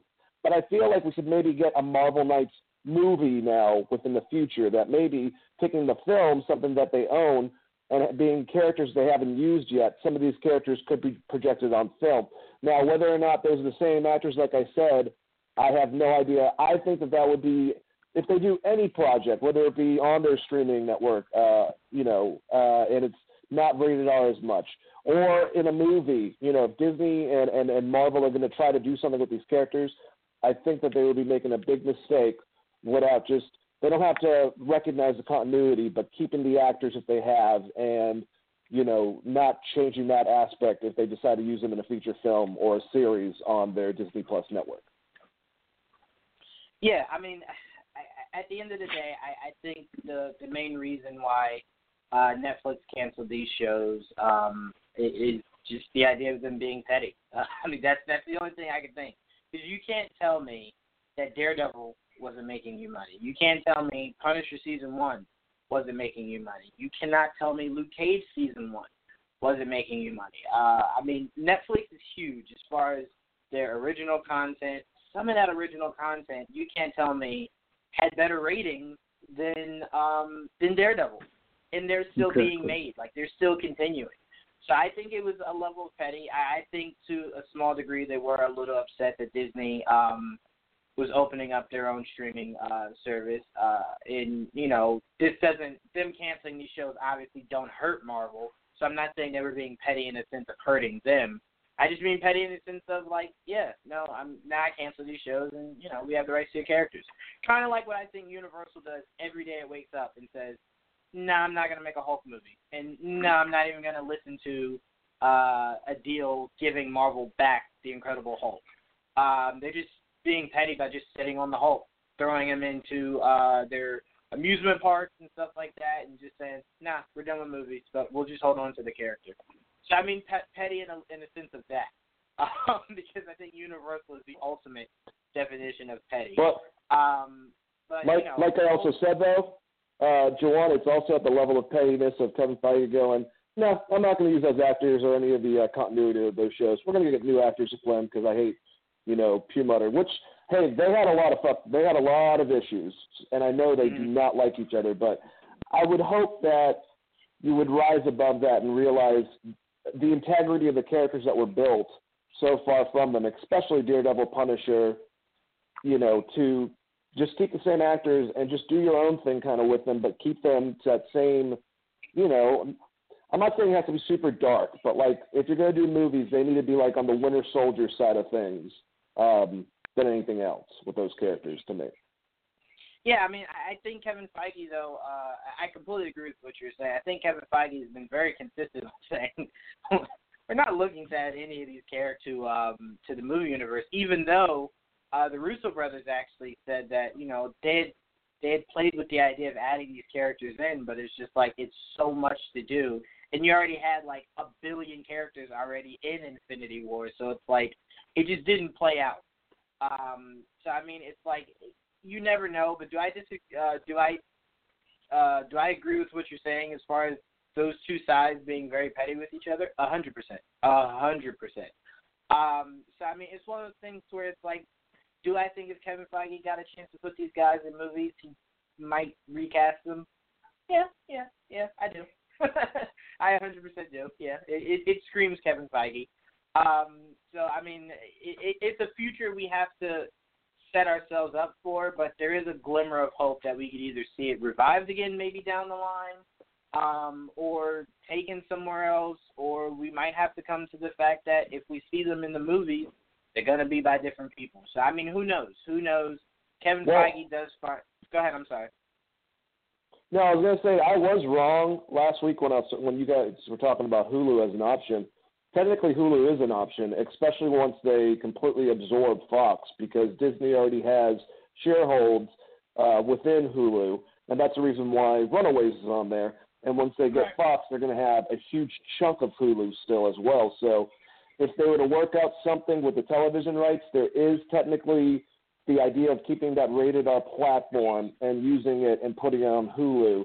But I wouldn't get your hopes up. It's just something that might be an option, but it takes a lot of stuff to change to be able to make that thing happen, basically. I mean, I, I completely agree with you. I, I do think at some point Runaways might, uh, you know, I, I have to see season two first before I even go into say. So let me just let me just continue. Um, all right, let's let's move on to our our next topic. The Russo brothers had a Q and A for a showing of Infinity War again, um, where they answered a crap load of stuff, but what they refused to answer was anything about Avengers four typical. Um, but they did give us a lot of great tidbits. Um, starting with Russo brothers said Evan is not done with Cap yet, and then they followed that by saying, "Take that how you want." so it's like, what? What? so now, when people originally heard this, they were just like, "Oh man, that means he's not gonna die." No, that's not what that means. It means we could see Chris Evans as Cap in cameos. I mean, he was a cameo in Spider-Man: Homecoming. That was a cameo. Um, so there's so many different ways they could still use that character, whether it's old recordings that they're playing, uh, you know, like through through the Avengers Tower or whatever. Like there's so many different ways to do it. Um, Dane, I'm actually going to start with you. Uh, what what are your thoughts on them saying Evans isn't done with Cap yet? Uh, and what are some of the ideas that you think Cap could still show up uh, on the big screen without actually having to fully be there for like three, four picture movie deal. Like without him having a, a long term deal, what are some of the other ways you can imagine seeing Chris Evans as Cap? Well, first I'll have to say that uh, I hate to think like this, unless I don't tell anyone, and I guess I can just get over that. It just seems like there's high stakes with everything with the next movie, but Cap's not going to die. I feel like that's even more of a signal that Tony's probably going to bite the bullet. But uh, you didn't ask me about that. You were asking specifically about Chris Evans sticking around. I'm going to compare it with um, a wrestling concept. You know, uh, professional wrestlers, when it comes to performing, they get burnt out after you know wrestling 300 plus days a year, um, going from live show to live show to dark show. You know, all that constantly every week and stuff like that. So eventually, once you've helped build something, you get a little bit older, you know, like Daniel Bryan or, or Randy Orton, you you become a part time guy where you can have certain shows off and, and come and just do a pay per view and, and just do a lot less. I feel like that's the same thing that Chris Evans is going to be doing as far as Captain America. If this is not all just a ruse and he actually dies in the movie and they're just, you know, taking our hearts and putting a needle into it. Um, I think that uh, Cap is going to be possibly showing up in certain places. I don't know where they. I, I guess Black Panther would be a good place to have him show up. Certain movies you could have him show up for a part of it, maybe help out another hero, and it would be a lot of fun. I don't think Chris Hemsworth is going anywhere. I actually think that because of the uh, revitalization of the Thor series with Ragnarok, I could see them doing another one with Taika Waititi. Um, and, and Tony's the one that I think is going to be gone. I, I also think that if this is the case, we probably will see Chris Evans on that uh, Falcon um, Bucky television show and just parts of it. Um, so I that's kind of exciting. I don't want him to go at all. If he wants to do a little bit of side parts, and like I said, once they've established Wolverine and they've already had Spider Man, and then they decide to do the new Avengers storyline and get Sentry, and I'm just geeking out right now. You know, that would be fucking awesome. Get Tony to come back as a hologram. I don't give a shit. I'm just saying. Cap wants to stay. He's my Captain America, and I don't want to change him. yeah, I mean, I, I think the biggest thing with with this is it's like I I don't think, and I'm not disagreeing with you at all because I think we all kind of assume either Tony or Cap is the one that's to actually bite the bullet at the end of Phase Four. Um, I think there's just so many different ways that he could still, like he could die in four, and they could still use Chris Evans, uh, Captain America, and whether it's holograms, whether it's old videos uh, of shot of scenes that they might have shot but not used that they throw in as videos of like Falcons watching of old times of him and Cap. So there's just so many different ways and different things um, but Nick, what are your thoughts on the Russo brothers stating Evans isn't done with Cap yet? Yeah, I mean it, it it's um it, it is interesting. I, I definitely don't think that means that he is safe uh in, in Avengers four. Um I, I do agree with you. There's there are a lot of ways you could utilize the character um, with with the television show aspect of of Bucky and Falcon, um, flashbacks, uh, dream sequences, various things like that um, could could certainly work. Uh, I think something that could be really cool is when they finally make a good Fantastic Four movie. Um, now, I've been a huge proponent of setting it in the early '60s during the space race, and I think like if you had it set in the early '60s with say Reed being um I don't know 30 40 years old somewhere in that ballpark that means when he was a kid Captain America was like a big fucking deal. Um so like that you could see like a, a Captain America cameo when you know Reed is, is a young child. Um that you know that that could certainly be uh an aspect. And you could maybe even see um you know uh, something to the effect of if you make him just you know slightly on the older side you could actually see Reed having had been uh, a veteran uh and maybe um involved in in some of the uh science aspects of you know the Marvel Universe's World War II uh side of things.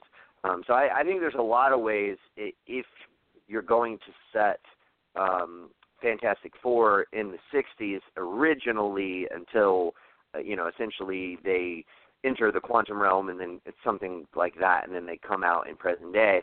Um, you know, I think I certainly think you could see uh, him pop up in that regard, which would be really cool. Um, but yeah, I mean, I, uh, I, I would rather. It's so it's so tough, man, because honestly, you could either see Tony or Cap like make the big sacrifice. Um, and I think it would almost kind of mean more if it's Tony because everything started with him.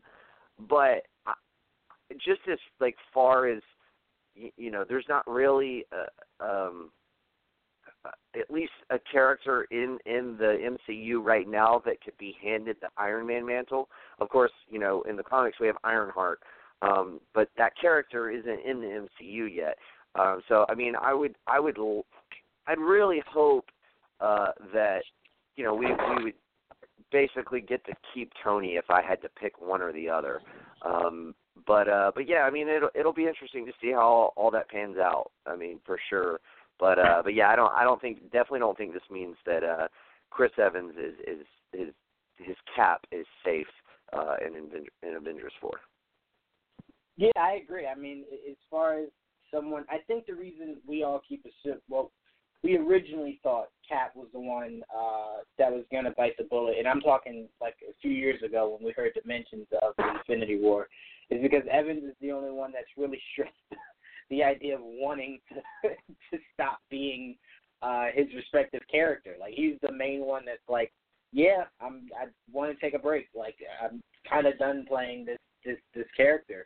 I think you know I've done everything that I can do. Everyone else is just like, yeah, no, Marvel knows just to call me. I'm there. Like so, I've never heard Robert Downey Jr. say like, yeah, man, after this, I I think I'm done. So it's like to me, I'm like, if you're if you're gonna choose, like, kill the guy that's saying he he's okay not being Captain America anymore. Keep the guy who is not only the Godfather of the the MCU, but that's that's who you start everything with. So to me, it's like, please keep Stark.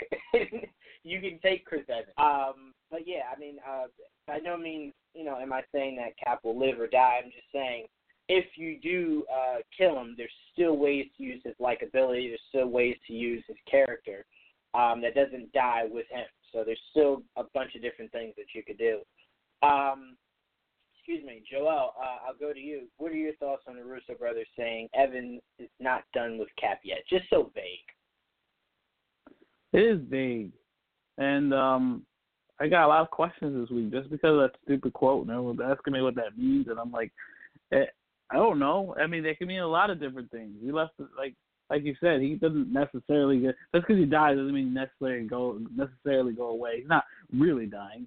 Um, in the movies, you can use him in different ways. Uh, like you said, in like in videos or flashbacks, dream sequence, a whole bunch of bullshit you can use him for. Um, so yeah, in that way, he could still be around, even though I think it's more of a cop out to to say that. I I would say maybe he doesn't die, but maybe he does. I don't want to think too much into it. I want to be surprised when the movie comes out that he's alive or he's dead. And so, in my opinion, it's I'll take their word for it, and, and I, you could, but at the same time, I'm going to be very skeptical of what the fuck they they meant by that. So, for me, I don't want to see Chris Evans die. I don't want to see Cap go away, and not that version of Cap go away. But I'm also feel the same way about Tony Stark, and and I don't want to see him die because mainly I don't want to see Cap or Iron Man die because how can you take them away before like we finally get the X Men and the Fantastic Four and how did that version of the Avengers not like interacting with those versions of the X Men and the Fantastic Four will bother me deep down inside. But I get it. There's got to be some type of consequences for at the end of Infinity War or whatever the fuck they call Avengers Four. And someone's gonna die. I don't know who it is. I hope no one dies. I'll be very happy if no one dies. yeah, uh, like honestly, a part of me is like, no, no, no, someone has to die.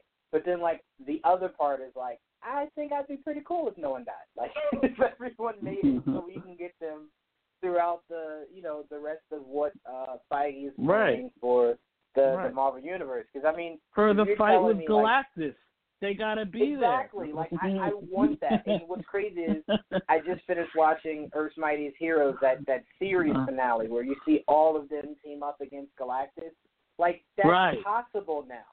So it's like you telling me you want to kill off some of the OGs right when it's possible to get the one thing we've been waiting for since the first Iron Man movie came out and Samuel Jackson exactly. said he wanted to talk to him about the Avengers Initiative? No. Right, right. you see where I'm coming so, from. but we'll see. Um, all right, let's move on. Uh, more news from the Russo brothers. They stated they are done with superhero movies unless Marvel calls them about a secret wars movie. Another reason why you got to not want to kill people off. But Nick, I'm going to start with you. Uh, how long do you think it will be before the Russo brothers get that phone call for a Secret Wars movie? Uh, I'm sorry for what? I'm sorry for a Secret Wars movie. Oh, dude, like, yeah, I mean, they're going to do it. They have to do it. I mean, they're already setting it up. I mean, with Captain Marvel. So, I, think the fact that they openly have interest for it, I would be very surprised if Kevin Feige hasn't already talked to them about it and is, you know, probably just being like, you know, we got, you know, a few things like, you know, Kevin Feige. He's like, I got like seven movies, eight movies that I need to like fully set it up how I want to set it up, but you know, that'll that'll take like three years tops, and then we'll bring you guys back in. You'll have a whole new like bevy of characters to play with, Fantastic Four, X Men, etc. Um, so I mean, I yeah, I think they're probably. It, I I feel like discussions have probably already happened at least, um, like you know, uh, the preliminary discussions, if you will. Yeah, knowing knowing Kevin Feige as they were probably shooting Infinity War, he was just like, just so you guys know, I want a Secret War. So yeah, just a heads up. Like that. That's probably already been some Kevin Feige's just like thrown their way. And the idea that they said that probably means they know after this they're gone for a few years, and then they're back to do Secret Wars. So when I heard them say that, I immediately went, oh, so they know exactly when it's to be. They're going to take their break, do other movies, other shows, other ventures. I know one of them opened up a, a brand new bar. They know exactly when they're coming back to do it. It's not a matter of if Marvel calls me, if they want us back. They already know they're coming back to do it. Like as soon Yeah. as I heard that, I was just like, oh, okay, these guys already know. Um, Dane, what are your thoughts? Uh, when do you think uh, we'll be getting a Secret Wars movie? Do you think it'll be in like three years, four years, five years, or do you think it's something that uh, might take a lot longer for it to all pan out? You're talking about one of the biggest event comics in Marvel of all time. Um, the one that kind of started off event comics, if you will, in the 80s. That I hope it happens. I would like it. You know, you don't necessarily have to like have this be the Thanos concept. What I mean is like everything's built up to Thanos and Infinity War. You can still do that. I think, like you know, everyone's been saying with Galactus being the next end game. But you could do a fantastic one-off that involves this and kind of maybe introduces Galactus within it and try to go on the same storyline about the Beyonder and he's basically just grabs all the Marvel heroes and villains because he's such a god and pins them against each other. Uh, and makes them fight each other for his amusement, basically. And I think that would be a lot of fun to kind of, you know, then you actually will have probably the X Men established who are a part of it. So yeah, I, I could see this getting done in the next five years. I don't think it's going to be like an end game storyline, but I think the Russo brothers would come back to do it, uh, and I think that Marvel would be kind of, you know, silly not to go that route possibly within the future. So we'll have to see, but I would love for that to happen. Yeah, man, I'm completely with you. I think Secret Wars is something that we we desperately want. I even kind of got a Secret Wars feel from what I'm assuming Far From Home is going to be. Um, Joel, am I wrong to kind of get that feeling from some of the the behind the scenes uh, photos, or rather set photos, rather uh, that we saw from Far From Home? And and how long do you think it'll be before we get a Secret Wars movie? Well, I think you uh, you're letting uh, mysterious illusions the um, fool you into preempting the Secret War so early. Um, Nothing new, Joel. so, Secret Wars would be great, obviously, uh, and I do think they will. They, I think they do know something. I actually agree exactly with what Nick and and, and Dane were saying, um, and, and it's just like I think it can be done within maybe the next, maybe in the five years or so, because they got to establish a couple things first. Um, we have to implement the the Fantastic Four and the X Men. Um, they have to establish what they're going to do with the Eternals, uh, what they're going to do with the Guardians, and of course where we go from here after you know with the Avengers. So there's just a lot of question marks that need to be settled, and then once that gets in there, and we'll we'll have a bigger idea of what to do with the the the cosmic side of the Marvel universe. And once we go there, they'll probably tease along the way the Beyonder, and then we can go from there. And then that'll like I think with Danielson something in the middle, uh, something in between, of course, the long game, which will probably end up being Galactus, or at least will be at least twelve.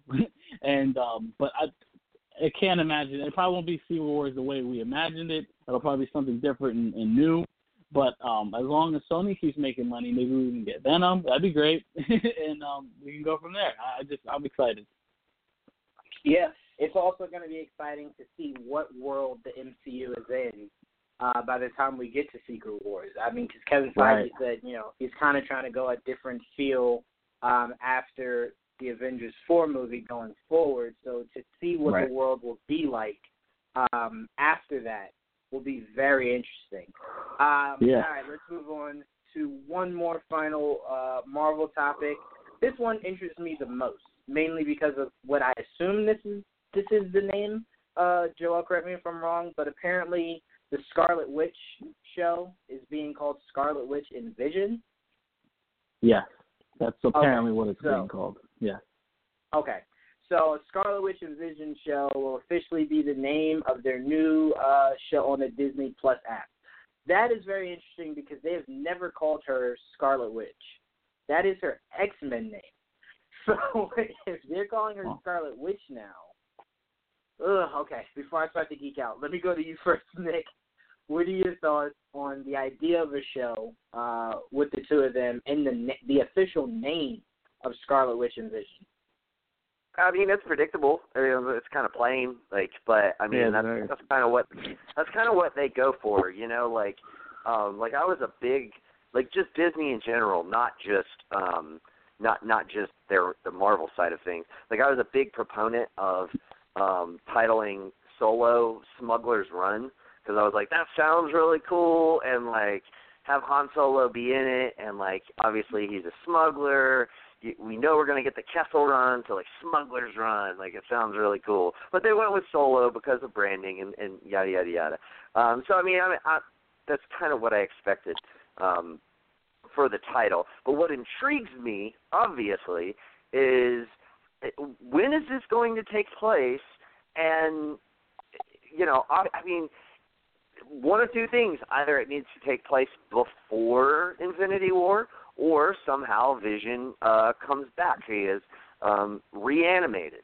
So like Mhm. that's kind of what intrigues me the most is like how, what does that mean? Like obviously they know everything that we don't know. So like w- a lot of a lot of what we're going to get out of this show is going to be very dependent upon what we get in in Avengers 4 um which again that is just uh, such an exciting feeling because you know with with the Marvel Netflix universe, RIP, um, you know we never had that like direct connection. You the the closest like the thing that you know we we had was Agents of Shield, um, but you know I mean it dealt with um, it it it didn't have like a firm connection uh, to the MCU. It just revolved around what was going on in the MCU with all of these various other characters. So now we're going to get to see our, you know, some of our favorite MCU characters and how their one-offs and and various series like directly connect to the the greater MCU um and that's just super fucking exciting. Like I'm so so pumped for this and to see how it all like plays out and how it all interconnects and like dude can you imagine too um just really quickly like like I've like w- followed those links that are like the the the proper way to like watch the Marvel Cinematic Universe. And it's literally got like all of the movies spread out and all the various like the to to fit the timeline. It's got all the like um the one shots like plugged in where they need to go, all the episodes of Agents of Shield plugged in where they need to go. Um and like now you're going to be adding like a whole another element with all of these like one off uh or spin off uh uh either mini series or TV series. Like dude, it's Disney is king, man, and uh and and like we're just all fry right now. Like, you know, take my money because it's it's fucking awesome. Yeah, uh, at this point, yeah. Anything they want to do, just take our money at this point. Um, I think what excites me the most is, is what that name Scarlet Witch opens the door for. Um, is what blew me away with, with the reveal of the of the title. Uh, it, I agree, it's a very plain and black title, um, but them calling her Scarlet Witch is what stood out to me the most. Um, I think Sure, Joel and- was telling me about that. Um, and What- what, what doors it opened? Go ahead. I'm sorry.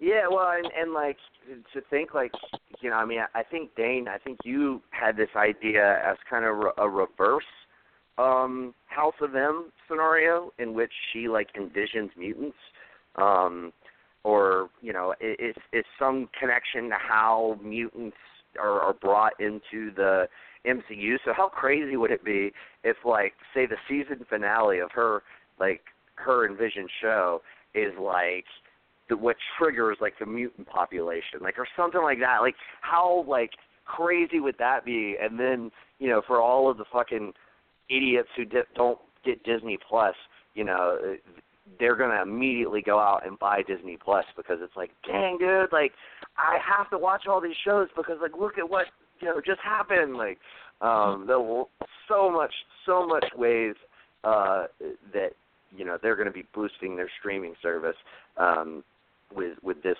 that with all of these various avenues that they now have at their at their disposal. Absolutely, and I'll, I'll kick it to you, Dane. I mean, because I think with the Disney Plus streaming service opens is a lot of these characters that we might look at and go, they don't really need their own movie. We now know they can just have their own show. And once you know Disney is cleared to getting all the rights back, or Marvel rather, getting all the rights back from from Fox, it opens the doors for a lot of characters that we're like we want to see more of. Maybe get a show instead of us having to cross our fingers for a movie down the line. We now have the possibility of them getting a show. So Marketing Disney group. Plus app just yeah, the Disney Plus, uh, Plus app just opens up so many freaking doors, and we now know like we don't have to put um like people in a box now because it's like if Tom Hiddleston is doing a show, it now makes me think anyone is is is up to do a show because it seems like the the the money is good. So it's like we now don't have to go. Well, that actor would never do it. I think he might, and I think they could afford him. Um, but Dane, what, are- what are your thoughts on Scarlet Witch and Vision, uh, the show for the, the Disney Plus streaming app? I'd start by saying I, I think the title is sexist. Um, I think that you know, I, I guess because Vision's like a robot, that he's not man enough to have the title. So it's kind of it's sad, you know. This is 2018, and we're still dealing with this type of stuff, guys. Come on! I'm just kidding. Ladies first, Dame. Uh, well, her it's not actually called no. The show is actually called Vision in the Scarlet Witch. That's the name. Oh, is it? Whoa. Oh yeah. shit! All right, well, I am I am outraged it's that they for would the not other reason. put Sorry, Dave. Go ahead. Why wouldn't they put Why wouldn't put the female character first? That's bullshit. What is this Ant Man and the Wasp? What is this Ant Man and the Wasp? This is re fucking ridiculous. This is 2018, people. We're about to go into 2000.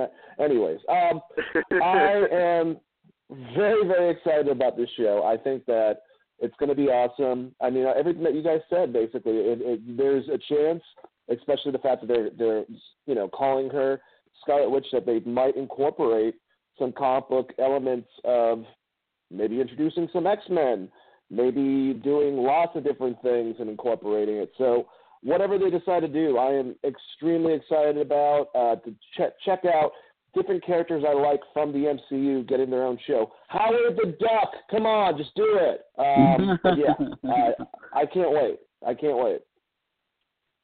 Yeah, I'm with you, man. I'm with you, man. I- I'm just hoping the name Scarlet Witch opens the door for the term mutants. We need it. I, Get it. I think you're overthinking that, but yeah, hopefully. I'm just saying it's a possibility. I knew That's Joe was going to say that. By the Uh, way, you really I, are. I- I just love how, uh, like on the last segment, Jawan like saved the most speculative question and passed it to the person who likes to speculate the absolute least. He's like, hey, let, let me let me throw the like super highly speculative question to you, Joel. What do you think? Yeah, no, Joel's very he's very gray area. Yeah, you're right. I probably should have thought that one over a lot better. Um, alright. Let's move on to our last topic that I want to make sure um, definitely Nick and, and Dane get enough time to talk about. Um, let's get into Nick Nolte joining the cast of The Mandalorian. I keep trying to put an S at the end of it, but it's just Mandalorian. Uh, Nick, I'm going to start with you. What are your thoughts on the cast? Dude, it's fucking awesome. I love Nick Nolte. He's an awesome actor. Um, he doesn't do nearly as many movies as he used to do. Um, but like one one of the movies that he was really good in that's somewhat recent was a movie called Warrior. Um, it was a UFC movie. It had um, Joel Edgerton and Tom Hardy, and he played um, Yeah. their their estranged father. And God, his performance in that is so good. Like there is a particular scene in that movie. If you have seen the movie, um, there is a hotel scene in that movie, um, and it is really powerful. Um, some of his best acting work that I've ever seen in a singular scene um, happens in that movie. He's a he's an A-lister, man. Like he doesn't get the sort of billing that he he once got, but he is a great actor. And like I'm I'm of course Disney always wants to keep things like real real close to the vest, so we don't know um what his capacity is going to be as far as character or anything. Um but I'm just super excited. I was really excited when they announced that Pedro Pascal was going to be the lead and like this just adds to my excitement. This I this is probably like my most like hyped like Star Wars thing out there um out of any of the like spin-off stuff outside of episode 9. Um it's got to be this and with Jon Favreau being behind it like dude, two great actors, great director, um one of the the coolest like races in in the Star Wars universe. Like this is going to be fucking awesome. I can't wait. if this were a movie, this would have like box office magic written all over it. Yeah. Um, Dane, uh, what are your thoughts on the casting of Nick Nolte uh, joining The Mandalorian? Oh, I think it's awesome. Nick Nolte is a great actor. Uh, I haven't seen him in a lot recently. I want to see a a, a, a, um, a remake of Grumpy Old Men with him and Clint Eastwood. Um, I think that would be a lot of fun. Anyway, Oh my god, that would be amazing. uh, but no, Nick Nolte is a great actor. They already have Pedro Pascal. I think that this is really. I think that he's gonna like since it's kind of got a western feel. I feel like he's gonna be like one of those old school gunslingers, if you will, like one of those Yeah. old bounty hunters that Pedro knows, or maybe mentors him, or maybe he's a bad guy. I don't. I don't really know, but I'm really looking forward to it. Great older actor, great up and coming actor as the lead. Definitely want to see it. So uh, yeah, I'm excited. All right, and Joel, what are your thoughts on Nick Nolte joining the cast of Mandalorian? Uh, my first initial thoughts were surprising. I did not see that coming. uh, Nick Nolte joining a Star Wars anything surprised me. Right. So cool. You know, I'm excited because I don't know what to expect. You know, um, but I like Nick. am very excited for the Mandalorian. It's probably my most anticipated, aside from maybe Episode Nine itself. Uh, so I, I'm just I don't know what he or what what capacity, but I'm excited to see him work. All right, I think we're all on board for this casting. I think we just want this Mandalorian to be out like tomorrow. Uh, Yes. Yeah. let's move on. Uh, this topic is uh, whatever to me, mainly because I think I'm going to see the movie in theaters. Because the animated movie always scared me as a kid. But Tom Hanks is in talks to playing Geppetto in a live-action Pinocchio movie. I, I, I don't want to see that movie. I know it's going to be even scarier to me than the animation. Anyway, um, Nick, I'm going to start with you. What are your thoughts on Tom Hanks being in talks to playing Geppetto? Dude, it's fucking awesome. Like Tom Hanks is is awesome. Like if you don't like Tom Hanks, you're probably not American. Um, it, it, you know, it, it's the Yeah. moral of this story. Um, but yeah, like I mean, the dude just got done uh filming a, a movie about Mr. Rogers in which he plays Mr. Rogers. Um, and you know, like I'm super excited to see that. And yeah, if he plays Geppetto, that would be super cool. I'm just really intrigued how they're gonna like shoot the living inside the whale part of that movie. Like that intrigues me if nothing else. Like how are you going to pull that off? Like shooting that, uh, you know, doing everything, uh, you know, following everything that happens at, at that part of the movie. Um, I'm really intrigued by it. I think it could be really interesting. Yes. All right, uh, Dane, what are your thoughts on Tom Hanks being in talks to playing Geppetto? I mean, you're literally talking about possibly my favorite actor of all time. So, with a role like this, I think that he'll be able to. I I, I just I always have uh, like faith in anything that Tom Hanks picks, and I'm right with you, Juwan. I remember being younger, and that movie scared the shit out of me um, when I was younger. I think Alice in Wonderland was like that too. It just creeped me out a little bit, but um, but I love it. I've seen it. I, well, at least not now, but it's been years, but I saw it a million times. So them doing a live action adaptation, I think should be really interesting. Um, and I like the casting of Tom Hanks. He's an incredible actor. So yeah, I'm definitely gonna be down for this. Yeah, I mean, like I said, it was just it was really creepy when I was a kid. Man. But uh, Joel, what do are your possible casting of Tom Hanks as Geppetto? Well, you can't go wrong with that. Um, Tom Hanks is one of the best actors in Hollywood, one of the best people on the planet, and I, why not? You know, uh, I didn't even know they were gonna make a, a Disney Pinocchio live action, but why the fuck am I not? Of course they were. They're doing everything, right? uh, I'm down though. You know, it is what it is. I can't wait to see how how they do it, and what way they they interpret everything. Uh, with Pinocchio and Jiminy Cricket, and one of my favorite characters, and so I look forward to seeing how they pull it off. I really, I'm like, I can't wait to see the whole whale thing too, uh, uh, Nick. I have no idea how that's gonna work, but I'm looking forward to it regardless. And you can't go wrong with Tom Hanks. You really can't. I mean, that's a good way to start off your your movie. Because if it was just Pinocchio as it is, I don't know if I'd be as, as excited if it wasn't the fact that you said, "Oh, Tom Hanks is involved as Geppetto." I'm like, "Oh, I'm in."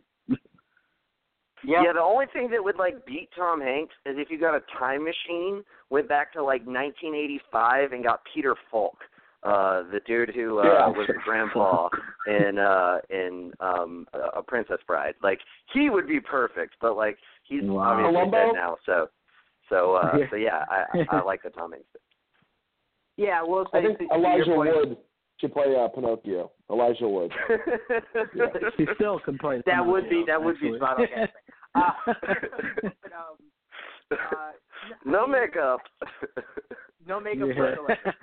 At this point, um, the doll part. Joel, to the point you were saying of not knowing that there's a Pinocchio movie. At this point, I think the Jungle Book uh, opened the floodgates. Like I, I think we can now expect Yeah, really. any of our childhood movies or books to now at some point be a movie, I'm a live action. I'm down. Um, I'm excited. But guys, that is all we have for you for today. Thank you, Nick, Dane, Joel. Thank you guys so much for helping me put on a amazing show. Shout out to Cannon who couldn't be You're very welcome. Uh, but huge shout out to him. Uh, I hate you so much, Dave. Make sure you guys stay tuned for all the shows we have coming out this week. And stay tuned for the Avengers 4 trailer coming this week. Peace. Let's Peace. hope. Peace. With the Geek Vibes, we with you. Peace out. I want a live action Fern Gully.